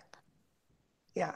like what's she she gonna carry her, her little 30 year old 30 pound kid waddle into the into the gas station and say can i use your bathroom instead, uh, when, when he's literally already peeing his pants And do you know how hard it is to hold a child that size when your belly is that fucking big? she's I mean, not even guys- supposed to be holding that much Right. weight. Let alone how much you should be carrying. Logistically, there's no comfortable way to do it. I mean, the kid's legs don't fit around your waist at that point. You can't hold them in front of you. I mean, it's Uh, it's yeah, you're- really tough. you're gonna get peed on you're Yeah. gonna get peed on if you try to carry Yeah. that kid Yeah, because you're gonna put pressure on his freaking bladder, and he's just gonna pee. And he's if you're carrying or him, worse than- worse than are that. you're gonna pee yourself. yeah that's what i was just too. Yeah. We're- Yeah. chances chances are you're gonna put pressure on your stomach it's gonna And put that's- you in know- and you're gonna pee yourself too And that Yeah. that really that lawyer should have asked for a jury trial because you put Yes. a, a woman that heavily pregnant and her toddler in front of any jury in the United States and go, Yeah. does this one need to be put? Here's what happened. like i i Yeah, and I demand a trial. jury of her peers. Demand that there be women, other mothers on that mm-hmm. fucking jury. Yeah, because every single one of them is going to be like, "There's no way this woman should be punished for this. This Yeah. shouldn't have even been." Every one of them's gonna be like, that cop doesn't fucking deserve his badge. exactly. Yeah. I I I hope they go to a jury trial. I just I just want to see the defense lawyer go at this cop. Yeah. and that's the thing is I think every and that's really something that people need to do more is every single person when it's bullshit like this needs to go to a jury trial so that Yeah. it drags out. It's expensive for the state. It's a mm-hmm. really obnoxious thing, And, and, it's a really easy charge to beat in front it's of a a really easy charge to beat and you know that you're going to beat it and you know that all these jurors are going to come out so pissed off tell all of their friends who are going to tell all of their friends. Apply the principles of customer service right? The principle of customer service is if one person has a good experience they're probably not going to tell anybody but if they have a bad experience they're going to tell on average 12 They're gonna tell everybody. Right, and it's on average 12 people who are then on average going to tell another 12 people, and exponentially more people hear about it. So if you can get to the point where more and more and more and more people are hearing of uh-huh. these horrible, stupid things that people are pulling in the name of, well, my authority, then they're going to start really speaking out. You're going to spread And- this idea that cops need to be put in fucking check. and in the name of magic ink on paper. I mean, that's the thing that people need to stop fucking believing in. It's just some fucking bureaucrat's opinion written down on paper. For God's sake. Well, It's not, it doesn't have the force of morality behind it. Jesus Christ. and, and let's I mean we, we could even get into the aspect this this quote disorderly conduct charge quote unquote. Yeah. That is an entirely subjective charge. Yeah. Yeah. What's your definition of order? My definition of order is little kids not having to pee their fucking pants because the grown-ups around them are understanding of their struggle to potty train. To me, that is order. Why don't you fucking define what order is? Yeah, And we'll decide which of us was acting in a disorderly way. Yeah, and that's exactly that was that was something else I was going to bring up is like I have a disorderly conduct charge, I'm sure you do. That doesn't surprise me at all. I know everyone Mm-hmm. a reaction, actually that knows me. They're like, "Oh, you know." Yeah, Not Andrew. Say it Um, um, out. yeah, they love they did a shotgun approach with that one too, but I was able to basically just after 18 months of them delaying my trial because they didn't want have any evidence of any actual wrongdoing whatsoever. I had to get my life back on. Pled to disorderly conduct and dissuade from reporting, which is, dude, you don't need to call the cops. That's dissuade Yeah. from reporting right there. That's a misdemeanor. Um, the but the the disorderly conduct, the number of people that I've had, like employers, um, prospective landlords, and things that have seen that and been like, and they'll ask me like, "Well, you do you have any charges on your record?" Well, yeah, I got disorderly conduct from almost like ten years ago. Like, oh man, everybody's got a disorderly conduct. yeah. Everybody gets those. That happens all the time, man. Like that's everyone understands that it's a bullshit charge where they're just like, I don't like your attitude, and they don't have a better charge to come up with. Mhm. yeah. That's it. Yeah. Or it's like um in other states they call it breach of peace. Yeah. Yeah. Breach of peace. I was being loud, so I breached the peace. Like, In the UCMJ, they call it conduct unbecoming. mhm. Yeah. Yep. Wow. Yeah. And you it's can the get- catch-all. Yeah, you can get a conduct unbecoming because, oh, I was really drunk and I got into a loud argument with somebody outside the barracks at 3 a.m. that woke Right. exactly one wrong blue falcon up. Right. Like, that's it. Yeah. And that gets you conduct unbecoming. Hey, congratulations. Here's an Article 15. See you later. Yeah. Like, Jesus, balls. Like, it's just the. du- She's pregnant, man. She's pregnant and it's a toddler. 37 weeks pregnant with a three year old. Yeah. Like, Yeah. You can I- tell that dude probably doesn't get a date very often, let alone Yeah, is he right.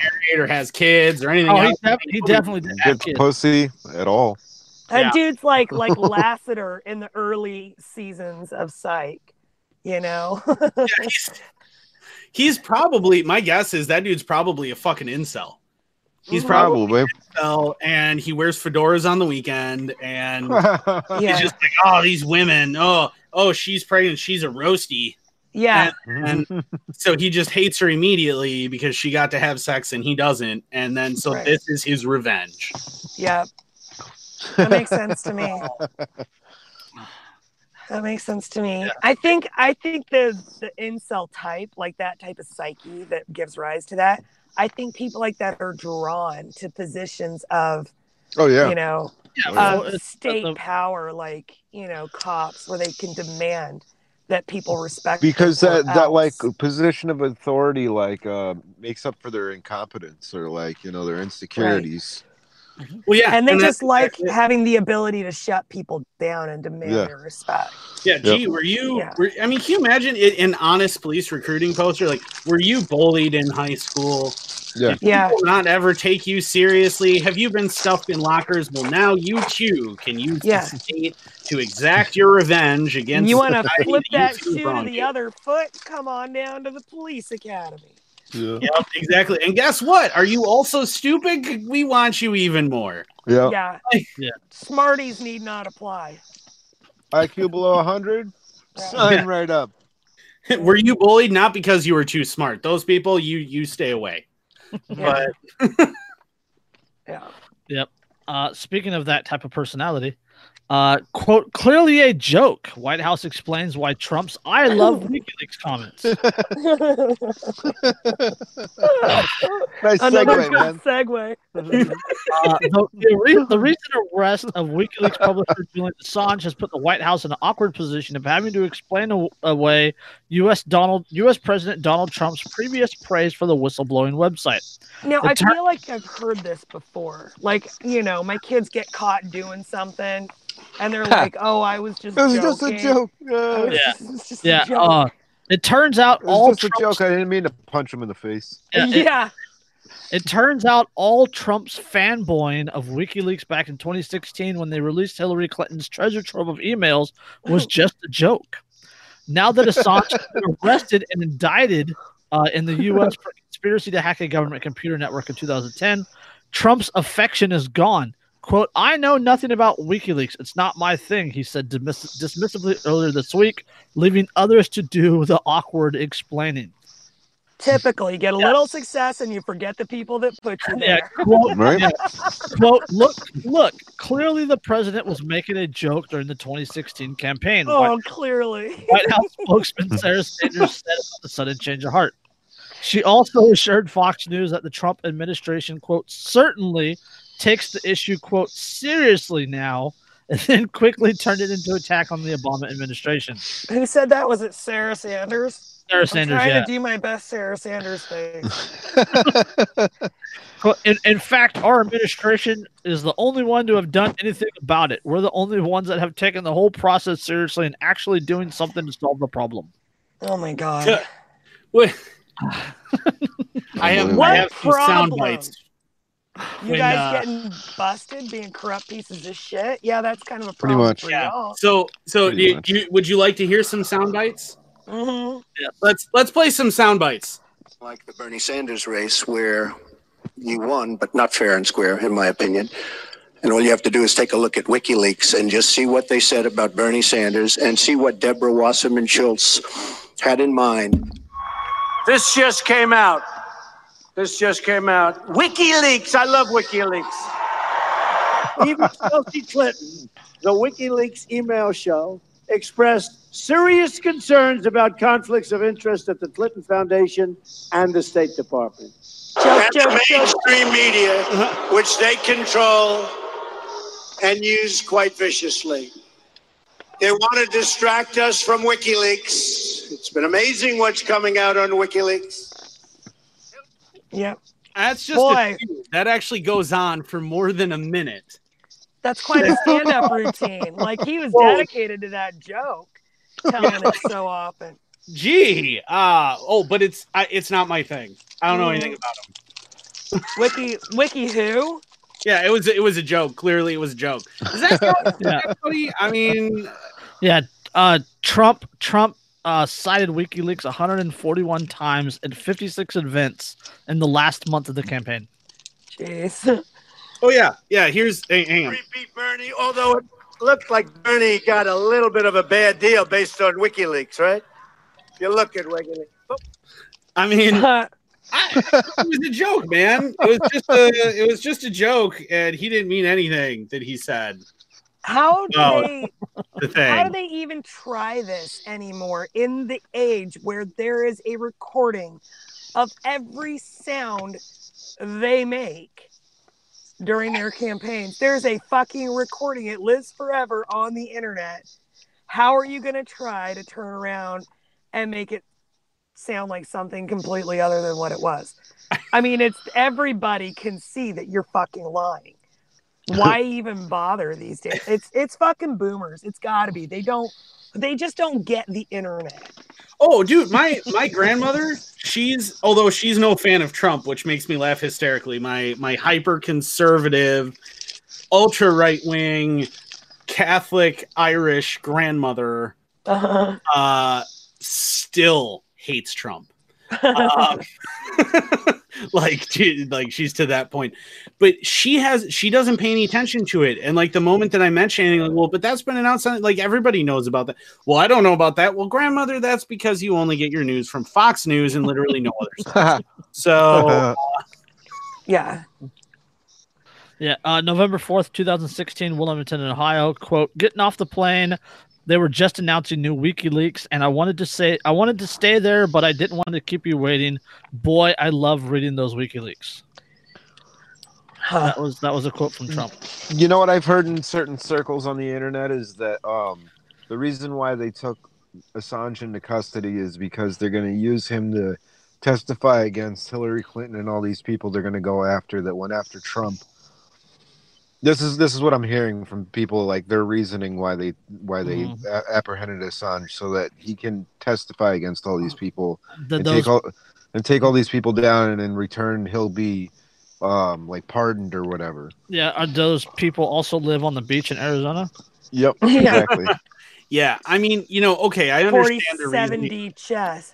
Yeah it- Right. it's it's this it's this like now 443rd d chess Yeah. thing, I understand that, and, and but I mean, I understand the reasoning as far as like his deposition, if he actually has to see the inside of a courtroom, is going to be explosive, Yeah. and and the- it's going to be binders full like Mhm. volumes and volumes this would be the trial of the century and it's only 2019 like Yeah, i can't imagine a trial being more explosive well, than it, this it would be, except for it's going to probably be a FISA trial, which means it's sealed, it's Yeah, not like- to the public, and no one's Mhm. ever going to see it.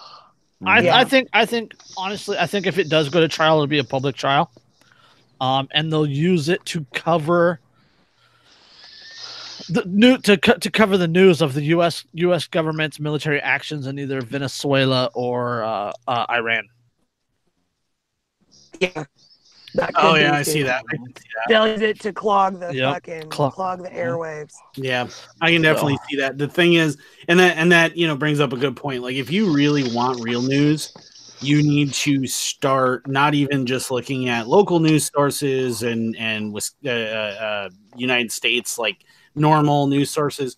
Start pulling up uh, the Associated Press Newswire, pull up Reuters Newswire. Uh, Mhm. Start looking at The aggregators See- that pull from all kinds of international sources. Yeah, pull from pull Yeah. from everything. Check out uh Al Jazeera. I mean, Al Jazeera has a lot of downsides. Don't get me wrong. Yeah. Yeah, Uh, no, it totally does. But R- RT can, does some good work too.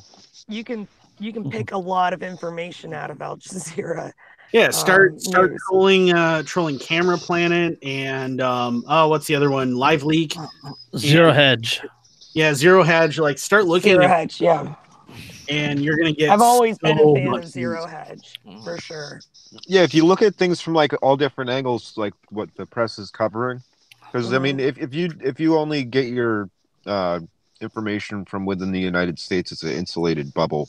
Yeah, You know what I mean? They pretty much keep everybody the media bli- is bl- so blind to fucking what's going on. Yeah, to the rest of the what's going on in the rest of the world. It's so scripted and it's so planned. Well, remember that that big thing that came out that that video series where it showed like 300 different news agencies Oh, that yeah. all said like a Uh-huh. scripted thing of exactly the same thing Mm, where you Yeah. could actually cut between them and the sentence would continue. Yeah. Yep. Yeah, I remember that. Yeah, that's I like, just watched it again news. not long ago. Yeah, that I mean That's that like is- Soviet level propaganda. Well, that's that's what that's what happens when what like ninety five percent of the U.S. media is controlled by what five companies now? yeah, Yeah, like five, five Yeah. or six. No, fi- Yeah. it's five. It's five now because Fox was bought by Disney. Nice. right. Um, so yeah, it's five. It's five companies own ninety five percent of the media or the U.S. media. Mm-hmm. Um, and all of them, I'm just saying, all of the all of the heads sit on Bilderberg. yeah. yeah. last one. Take take that for what's worth. Yeah, every last one. Oh. I mean, and you have some independent news agencies out there, like you have the Blaze, you have One America, um, there's- Daily Ca- Daily Caller. Daily Caller's pretty conservative these days, though. yeah, well, and One America and the Blaze obviously are too. Like, Yeah. Right. I mean, the Blaze is Glenn Beck's fucking network. For Yeah. God's sake. well, Glenn but Beck, those are like I'll say for conservative, Glenn Beck has his moments where I'm impressed with him, like where he, Yeah. Well, things. And the guy has. I will give him this. He has impeccable sources because he has called so many of the things that came out way later as everything he said about it was exactly right. Like, like the gun running that was going around the Mediterranean Sea and into, um, you know, into um, Libya and and Egypt Mhm. and things like that. Like he, Benghazi? he had it all fucking mapped out months before anybody else did. well, yeah, because So he has there's a lot to be said about having fans within the intel community and fans within the special operations community who are willing to stick their necks out to give you information as long as you don't tie it back to them mhm. they're willing to tell you a hell of a lot and what Yeah. people in the special operations community are able to find out is a lot of really horrible shit yeah. Yeah. The not the So- not watered so- down shit. Right. So Glenn Beck for for anything that may be uh, weird about you know his beliefs and the things that he says sometimes, the guy does have great sources and he's Mhm. able to put together what's going on. Um, so if you're just looking for the bare bones, like the raw data, just ignore everything else he says and Yeah. just pick the raw data out of his fucking Oh. out of his broadcasts. So yeah and there's i mean when it comes to us news it's amazing what the bbc will have like they'll have a Yeah. lot really Have unvarnished uh, information RT America also. yeah rt um RT Yeah. R- Press Yeah, TV the does rest- good work too. the rest of the world's media is kind of obsessed with the U.S. in a way that like uh, we're we are this the uh, central focus of a lot of attention around the world, kind of at all times. Um, because Well, yeah. the, U.S. is worldwide. Like Well, that, Yeah. it's because we're the last superpower. Yep. Yeah. Right. So, Yeah. you know, we get We're the- reported we're on the a Kim- we're the lot in Kardashian international media outlets. We're a dying empire, though. We may Yeah. be a dying empire, but I mean, even We're rotting. Even prior to the the Roman senators saying we can't defend you, fend for yourselves, and running, Rome was still something that mattered in the world. Oh yeah, totally. Yeah. So it's still, I mean, Rome still had an impact on the world, and Rome had an impact on the world long after it fell. Yeah, still and up. Rome is still a household name. I mean, it, I mean, mm-hmm. it's still. Well, they still Rome just became the about it. Vatican. Yeah, true. But I mean, yeah, the it- Roman Empire, the great Roman Empire, there's still, you know, it's still a huge part of our collective consciousness, even though it's no longer a thing. Yeah. So just because an empire falls or is falling Mm. doesn't make it not matter immensely to the world. And America is an empire, despite what they want to tell you. We're still an imperialist power. Right. We may have caught only the tail end of imperialism, Mm. but we did catch that tail end. And remember, we won World War One. So when all the other empires fell, we were just getting started. Yeah, and we didn't do the colonizing, you know, not like Britain did. Yep. I know that that people like to blame America for colonization, but it wasn't us. We were a colony and we broke away. That was Britain you're thinking of. Well, Britain, Right. France, Germany, Yeah. Holland, Spain. and I love that the Dutch forget that they had a whole bunch of colonies. That's always fun. Um, but Spain for sure. I mean, like Spain. that's all of South America now. Yep, Spain, Right. Portugal, but They- they- there's a reason they speak Portuguese in Brazil. yep, Yeah. Right.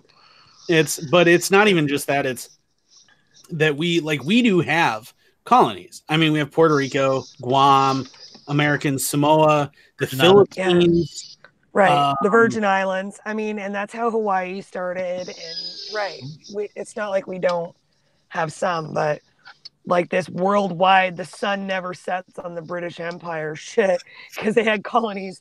Hmm. all around the world. Well, does the sun ever set on the American Empire? I mean, No, really? it doesn't. It doesn't because we have military bases all over the fucking world. And those are more American soil than the British colonies were actually. We Yeah, don't we ju- pretty much Yeah, we we pretty don't- much took the place of Britain.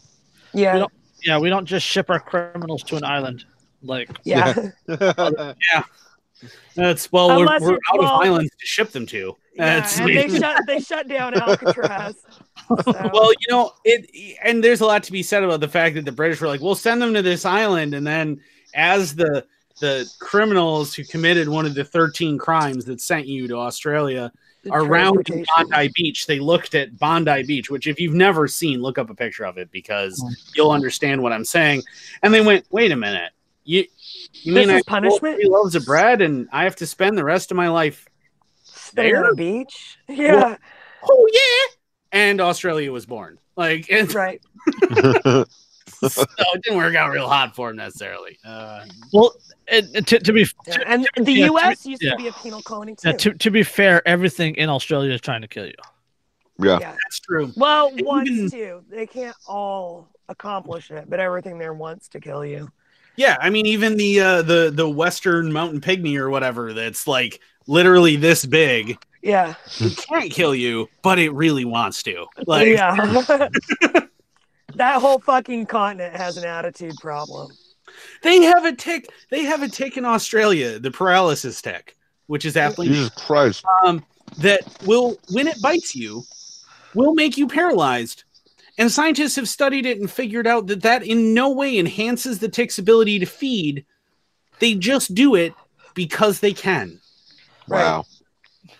Assholes. Yeah. Fuck, fuck ticks, man. That is the most Australia of things ever. Like, right? no reason at all. Like, you ever, you ever, you ever, like a koala bear, cute as fuck, right? Until they're soaking wet. Oh, God. Yeah. That's Yeah. the stuff nightmares are made of a wet koala. Just like, I And they really have enormous claws. They have enormous claws. They do. Yeah. They're tree climbers. They have Can you get, like, massive claws. Can you get like syphilis or like they they transmit syphilis or some some disease? oh God. Why would you be doing that with a koala? I heard I something think crazy well, about syphil- that. No, syphilis is one of the ones that can be transmitted by, an, I think, any bodily fluid, contact with it. Um, oh, it's like if they bite I- you. Okay. yeah, I don't think syphilis has to be sexually transmitted. I'm No. just thinking like, oh, this cute Oh, little oh, bear. I just. That was Because having these syphilis feelings, is- and uh, it, it gives you like open sores, I think, and and the the infected fluids can infect other people. It'll it'll make you go crazy if it's untreated. Yeah, well, Alright. you know, it's uh, what's his face? Uh, Scarface. Al Capone could tell you a lot about that. It's, uh, another another perfect Mad segue. King George. They say that he went mad because of syphilis. Uh, Yeah. yeah.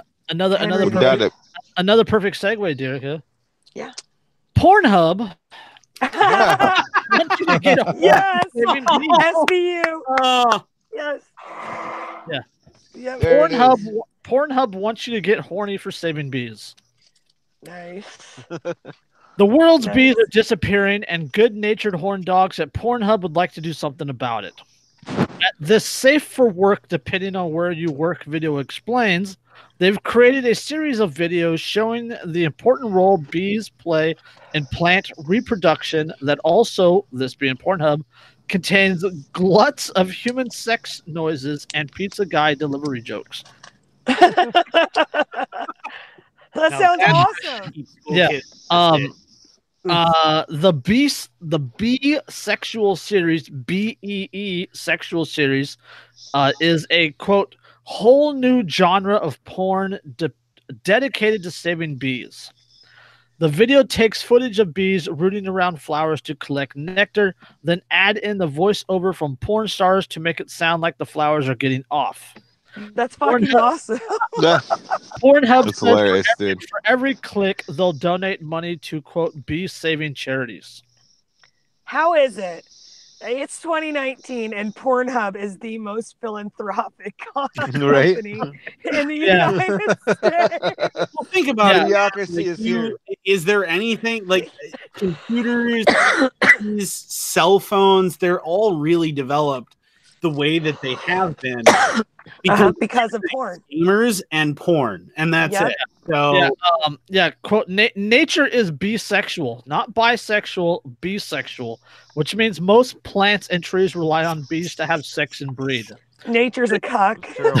The video, the video says, the uh-huh. video Well, says, strictly speaking, most flowers actually and Yeah. trees actually are bisexual, but yeah, most most plants are in fact bisexual, producing flowers that contain both a pollen-filled stamen and an egg-holding pistil. But indeed, they are very often reproductive, reproduced via the help of pollinators. Honeybees prominently included. In any ways, it's a porn site. They're trying their best. My Gravenstein trees are like quad sexual because they need two other separate types of trees that can also pollinate each other and they also need bees. So there are three other organisms required for Yeah. my Gravensteins to be Uh, pollinated. Pornhub is no is Pornhub is no stranger to charitable efforts, whether it's giving away twenty five thousand dollars scholarships or releasing a Coolio video. This isn't the first time that they've gotten involved in environmental issues either. A couple years back, Pornhub asked you to help pandas reproduce by uh, filming yourself fucking a panda costume. This time, this time, thank goodness they're not asking you to produce any pornography on your own, but they do at least seem to imply that you'll be cranking it to their educational films about honeybees. Jesus. hey, Christ. man, I mean, I'm not here to kink shame. So Right. I'll blow a load in that it's- honey pot. it's it's it's, ob- it's it's obviously safe for work because the video is on YouTube. You'll pollinate that honey pot right So there. That's right. Uh, I'm gonna have to Oh, I'm gonna have to watch that later. Give us a sound effect, Andrew. We need it. hang on, hang on. I was looking for a uh dip, dip my pistol, dip my pistol in that honey pot. no. In that was looking stamen? For, let's see. Oh yeah, I, Dip your I, stamen. yeah, I dip. I dip you dip we dip. Yeah. Yeah, a little bother there. oh, Goodness. it's just like I I, I But it's it's good. It's a good thing. Porn is like the largest international industry the world has ever seen. The porn industry is huge and it is global. Yeah. And it is so fucking wealthy. And it would be I mean, I think it's great that, you know, that they I wonder think who about- runs that. Yeah. Um, Hey man, I don't care who runs it as long as I get my thing. I don't. yeah. That's uh, Well, yeah, this is As long as they're still paying for amateur videos, none of Yeah, us get the first time you, fucking- you covered, you covered them back in the fall that they were um, uh, offering to blow people for free um, the leaves off their lawns. right? Yeah. Snow plow. And- they were And then, and plowing. then last last year they were plowing people for free or, or plowing Yeah. plowing the roads for free. yeah. Um, Weren't they filling in potholes too, or no? Yeah, I yeah, think, I they think they did. potholes. They did because they did the uh, Pornhub uh, will get you plowed, and Pornhub fills your holes. right. Pornhub- Yeah, and then they're then they were blowing people uh, the leaves Yeah. off the yard. Yeah, Yeah. Well, I know Pornhub will Domino blow was, you for Domino's was doing it too. But And now it's bisexual. B bisexual, B E E see, sex. th- th- this just proves that the market can take care of things that the government it is like can. totally it incompetent. absolutely can. and when you talk about market here, I just because Derek had mentioned how big it was, I I felt compelled to look up some numbers, and I'm horrified. Oh God! Did you say you're Um, horrified? I'm well, I'm horrified objectively. At the same time, I completely understand. Uh, right. but it just the And you're also scale. just a little impressed. I'm yeah, sure the sheer scale little- of these numbers. So, Yeah. um, in terms of the global porn industry, uh, depending on the report that you look at, the porn industry's global net worth is ninety-seven billion dollars a year. Yep. Ninety-seven billion with a B. Uh, this money is enough to feed 4.8 billion people per day. Yeah. Um, every year, Hollywood releases roughly 600 movies and makes $10 million in profits. For comparison. Uh, 13,000 films on average are made per year for the porn industry for profit to the tune of $15 billion. yeah. Uh, it makes and more with money way than- lower production costs. Yeah, and it makes more money than the Major League Baseball Association, the NFL, and the NBA combined. So now we know what the real official t- pastime of America. Exactly. It's not baseball, man. I mean, it's No, it's not. sorts, but uh, and a little bit of pitching, a little bit of catching sometimes. It depends. I'm not Right. taking shame, just saying. Come on, her But- face. Uh, but God, you guys, I'm gonna pee myself. oh man, if you think hope that, I don't Wait, get a are we ticket talking for golden showers now? All all this all this and we still don't have a 9 9/11 theme porn. oh my god, I know. I'm still, I'm, I'm a little. How do you know shock. there isn't? Because there might- Andrew there's said no- that There's the no internet is dark and full of terror. Yeah, hey, I, I have one. She went down on me at free fall speed. dude. Yeah. If you if you think this is bad, you should see with the ding ding um, and all of the jokes and innuendo I had with the the ding dings. Um, yeah. up for sale, by the way. Um, but Mel- um, melted my steel beam. but Pornhub um, specifically, which is one of the industry's leading providers, uh, claim their site has streamed in the past 12 months 75 gig of data per second. Jesus Christ. Per Hey, how is second. how is the 9/11 not uh, a sex move yet? Like you ram it in sideways until her sister passes out, right? you, you, you secretly blow inside and then claim it with someone else. yeah. oh, the false flag sex move. yeah. yeah. That's the I'm Oh. calling that the 9/11. Somebody throw that on Urban Dictionary right now. Yeah. It's I just- You not secretly decide blowing to blame inside, it blaming on someone else while you've got your passport stuck. I just a I crack just got a, a really bad mental image of the USS Liberty just laying, on, laying on its back and people over it and just oh, Oh, my Oh, God. God. all those dead seamen. oh god. Oh, that's yeah. The uh, so Pornhub, according to its statistics, get more visitors every month than Netflix, Amazon, and Twitter combined. In fact, X video on its own is bigger than Dropbox, CNN, and the New York Times combined. Mind who owns Pornhub, Brazzers, YouPorn, and Reality Kings, is one of the top three bandwidth consuming companies on planet Earth. Uh, the other two who can compete are Google and Netflix. Wow. I just I told you guys this was big fucking business. Like j- that's just what she said. Where's the soundboard, Andrew? oh god, hang on, hang on. I Do didn't we have a s- damn it. do we have a sound for hand rubbing? I don't. I mean, I could maybe find something. Uh, I don't even. You know what? I'm gonna, I'm gonna go on a terrorist watch list for even searching for the right terms for hand rubbing sound effect. That's, uh, Oh. God, we're all going to hell. oh, we man. could just we can just use the cha-ching sound for that. And we'll just oh, all Oh, know. I, you know, I don't even have like a regular soundboard. Like I, I meant to download one the other day, but because I have a stream, I have a, a stream deck now for my own live broadcast. Like I, I uh-huh. can actually set them all up to be queued up on it. So Nice. like I haven't downloaded anything onto my phone, and I'm not using. You're using it. getting all professional over there and shit. We He's can't have that. sponsored. He has a he has a video sponsor. A- I a- do. I have a spot. That's actually why I'm wearing the shirt. Well, part of the reason why I'm wearing the shirt I am. The other reason is because I love their freaking shirts, which is why I asked them to sponsor me. So libertytees.com. If anybody's interested, we have the Get to the Choppa, um, the Anarcho Pewist t-shirt that I wear all the time. That's also there. Nice. I have uh, a Liberty Beard Club one from them. I have a bunch more that you'll see in upcoming videos and stuff from me and on here. But uh, big shout out to them because that's freaking awesome, and I love free shit. So What's the name of your channel on YouTube? YouTube is uh, Inked Anarchist. If you search for that, I am the only one on there. Although apparently not the only one on Gmail, which is confusing. Yeah. Uh, Yeah, because I'm I'm- I'm gonna his channel- subscribe. I wasn't sure. yeah, his channel is, is linked in the description below. Okay, cool.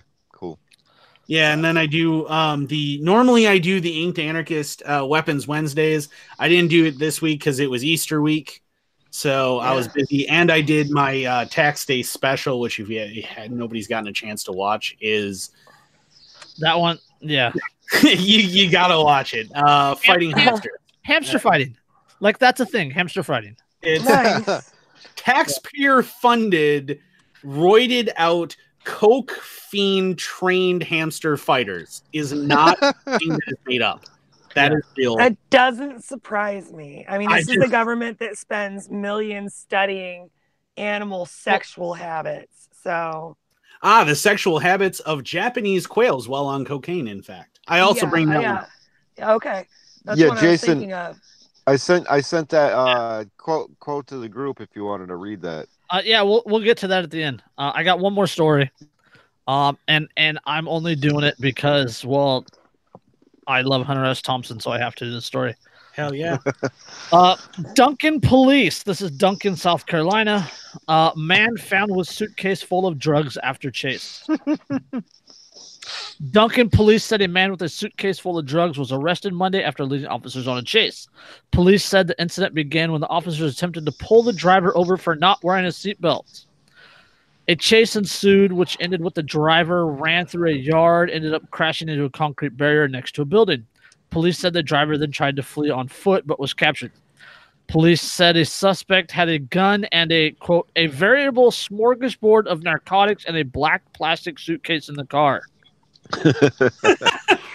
Police Yes. said police said the suitcase contained ecstasy, cocaine, heroin, meth, assorted pills, needles, scalpels, and pipes. Jesus Christ. Yeah. I mean, the second that I saw that blurb that you put up on Facebook, I was like, this guy Yep. is like the living incarnation of fear and loathing in Las Vegas. Oh yeah, he's. He, I mean, it's they, Go well, big or go why I had to home. post When I saw this article, I said uh, I posted the quote: "We had two bags of grass, seventy-five Mhm. pounds of mescaline, five sheets of high-powered blotter acid, a salt shaker half full of cocaine, and a whole galaxy of multicolored uppers, downers, screamers, laughers, and also a quart of tequila, a quart of rum, a case of Budweiser, a pint of raw ether, and two dozen amyls. Not that we needed all that for the trip, but once you get locked into a serious drug collection, the tendency is to push it as far as you can.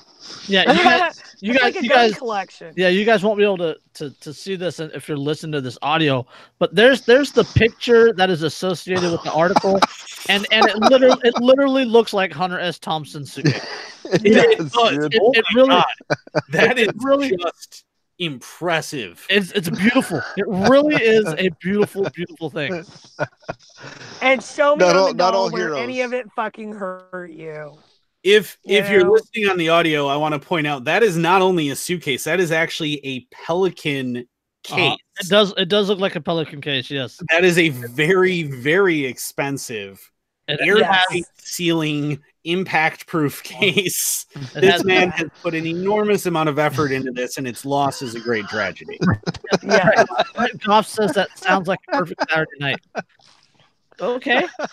I mean, if I mean, you that like, thing was basically a performance art piece by that point in time. Uh, right. it- again, You know? it, once It's you super, once you start it's super collection, custom. Like it's it's super, I'm looking at the picture still, and it's super custom. It has padded foam top and bottom, and the bottom like it has cutouts, so like everything has its place. So like Dude, Yep. this guy Jeez. spent time making this. that The man dude is organized. He was definitely on coke when he was putting that. Yeah. right? Or, Yeah, or we need to do this. We Or need to do meth. this. It's it's it's. it- I, I can't get this straight. I can't get this straight and start fucking mock me. I just yes. I'm actually, you know, his that case is better tailored to his drugs than most of my gun cases cutting of it. Yeah. I just, yeah.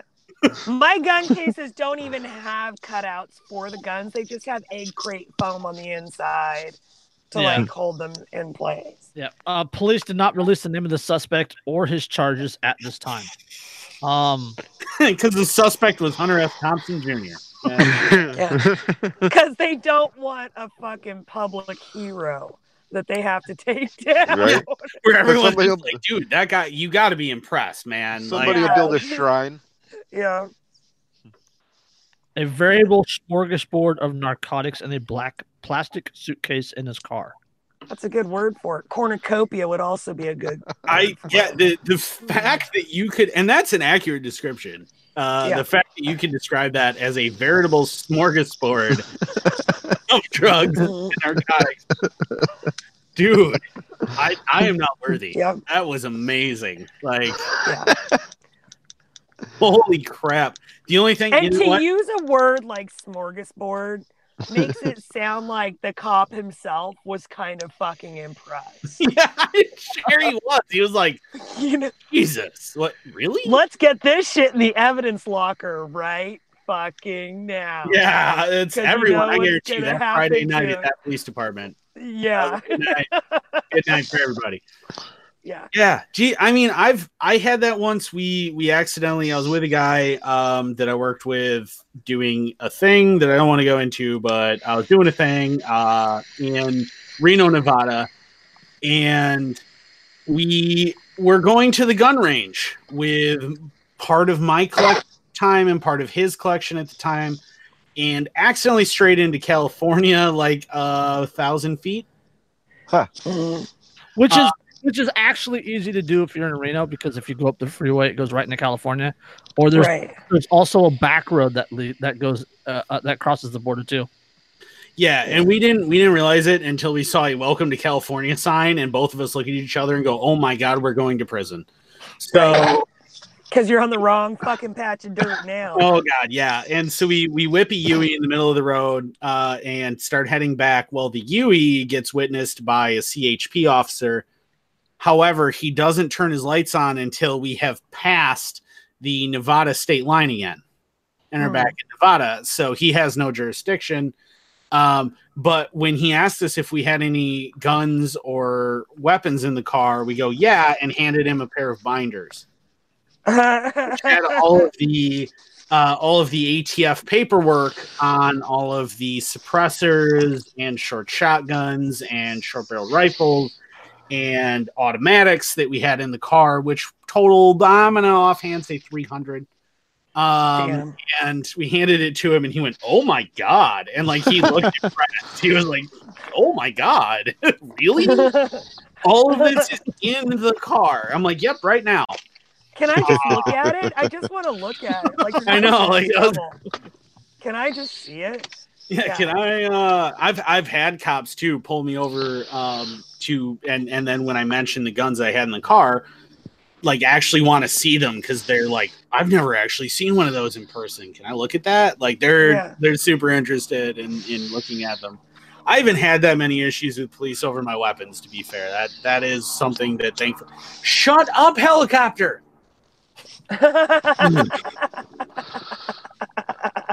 They're coming for you. Yeah, dude, it's exactly what I surveillance was of the just gonna say. Blackhawks.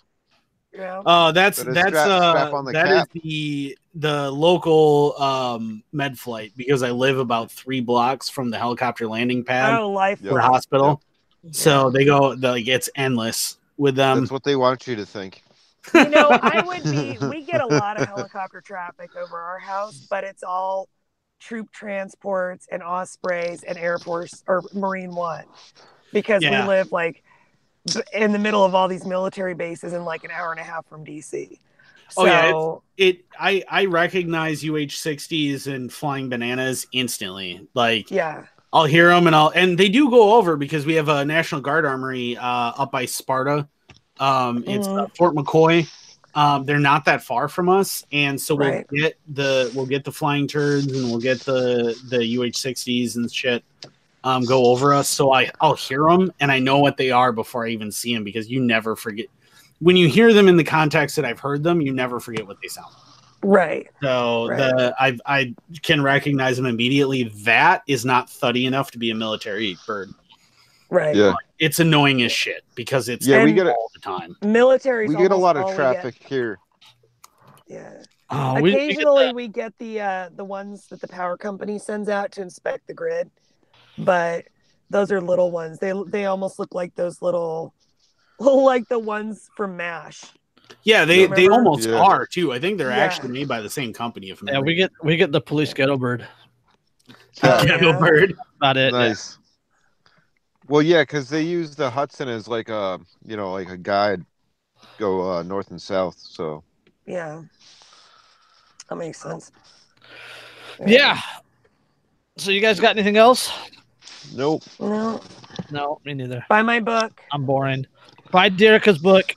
Uh, yes. Go to Andrew's YouTube page. They're both linked in the comments below. Uh, so is Dan's Facebook page, but Dan is on a ban. He got I'll be damned off. again. I'll, Yeah, yeah, damn. I'll be back and I'll be operating that page on the 26th. So Yeah. 26th. So and await my return. by and then by the 28th, he'll be damned again. exactly. Yep. Com- co- committed as always. yeah. Dan. Committed all the way to the fucking asylum doors. That's right. Uh, Yeah. thank God for Telegram. Yes. Well, on that note, I guess uh happy Easter. Yep. Happy Easter. Happy, and happy- happy birthday, birthday, to my kid. uh, He turned 17 today. And my and Happy birthday. Happy anniversary to the Game Boy. It's its 30th anniversary of release today. Whoa. shit. nice. my daughter my daughter bought her own car the other day. Mm, We're all getting really fucking old. yeah. Yeah, right. Yep. Yeah. Yeah. On that note, get off our podcast, whippersnappers. Yep.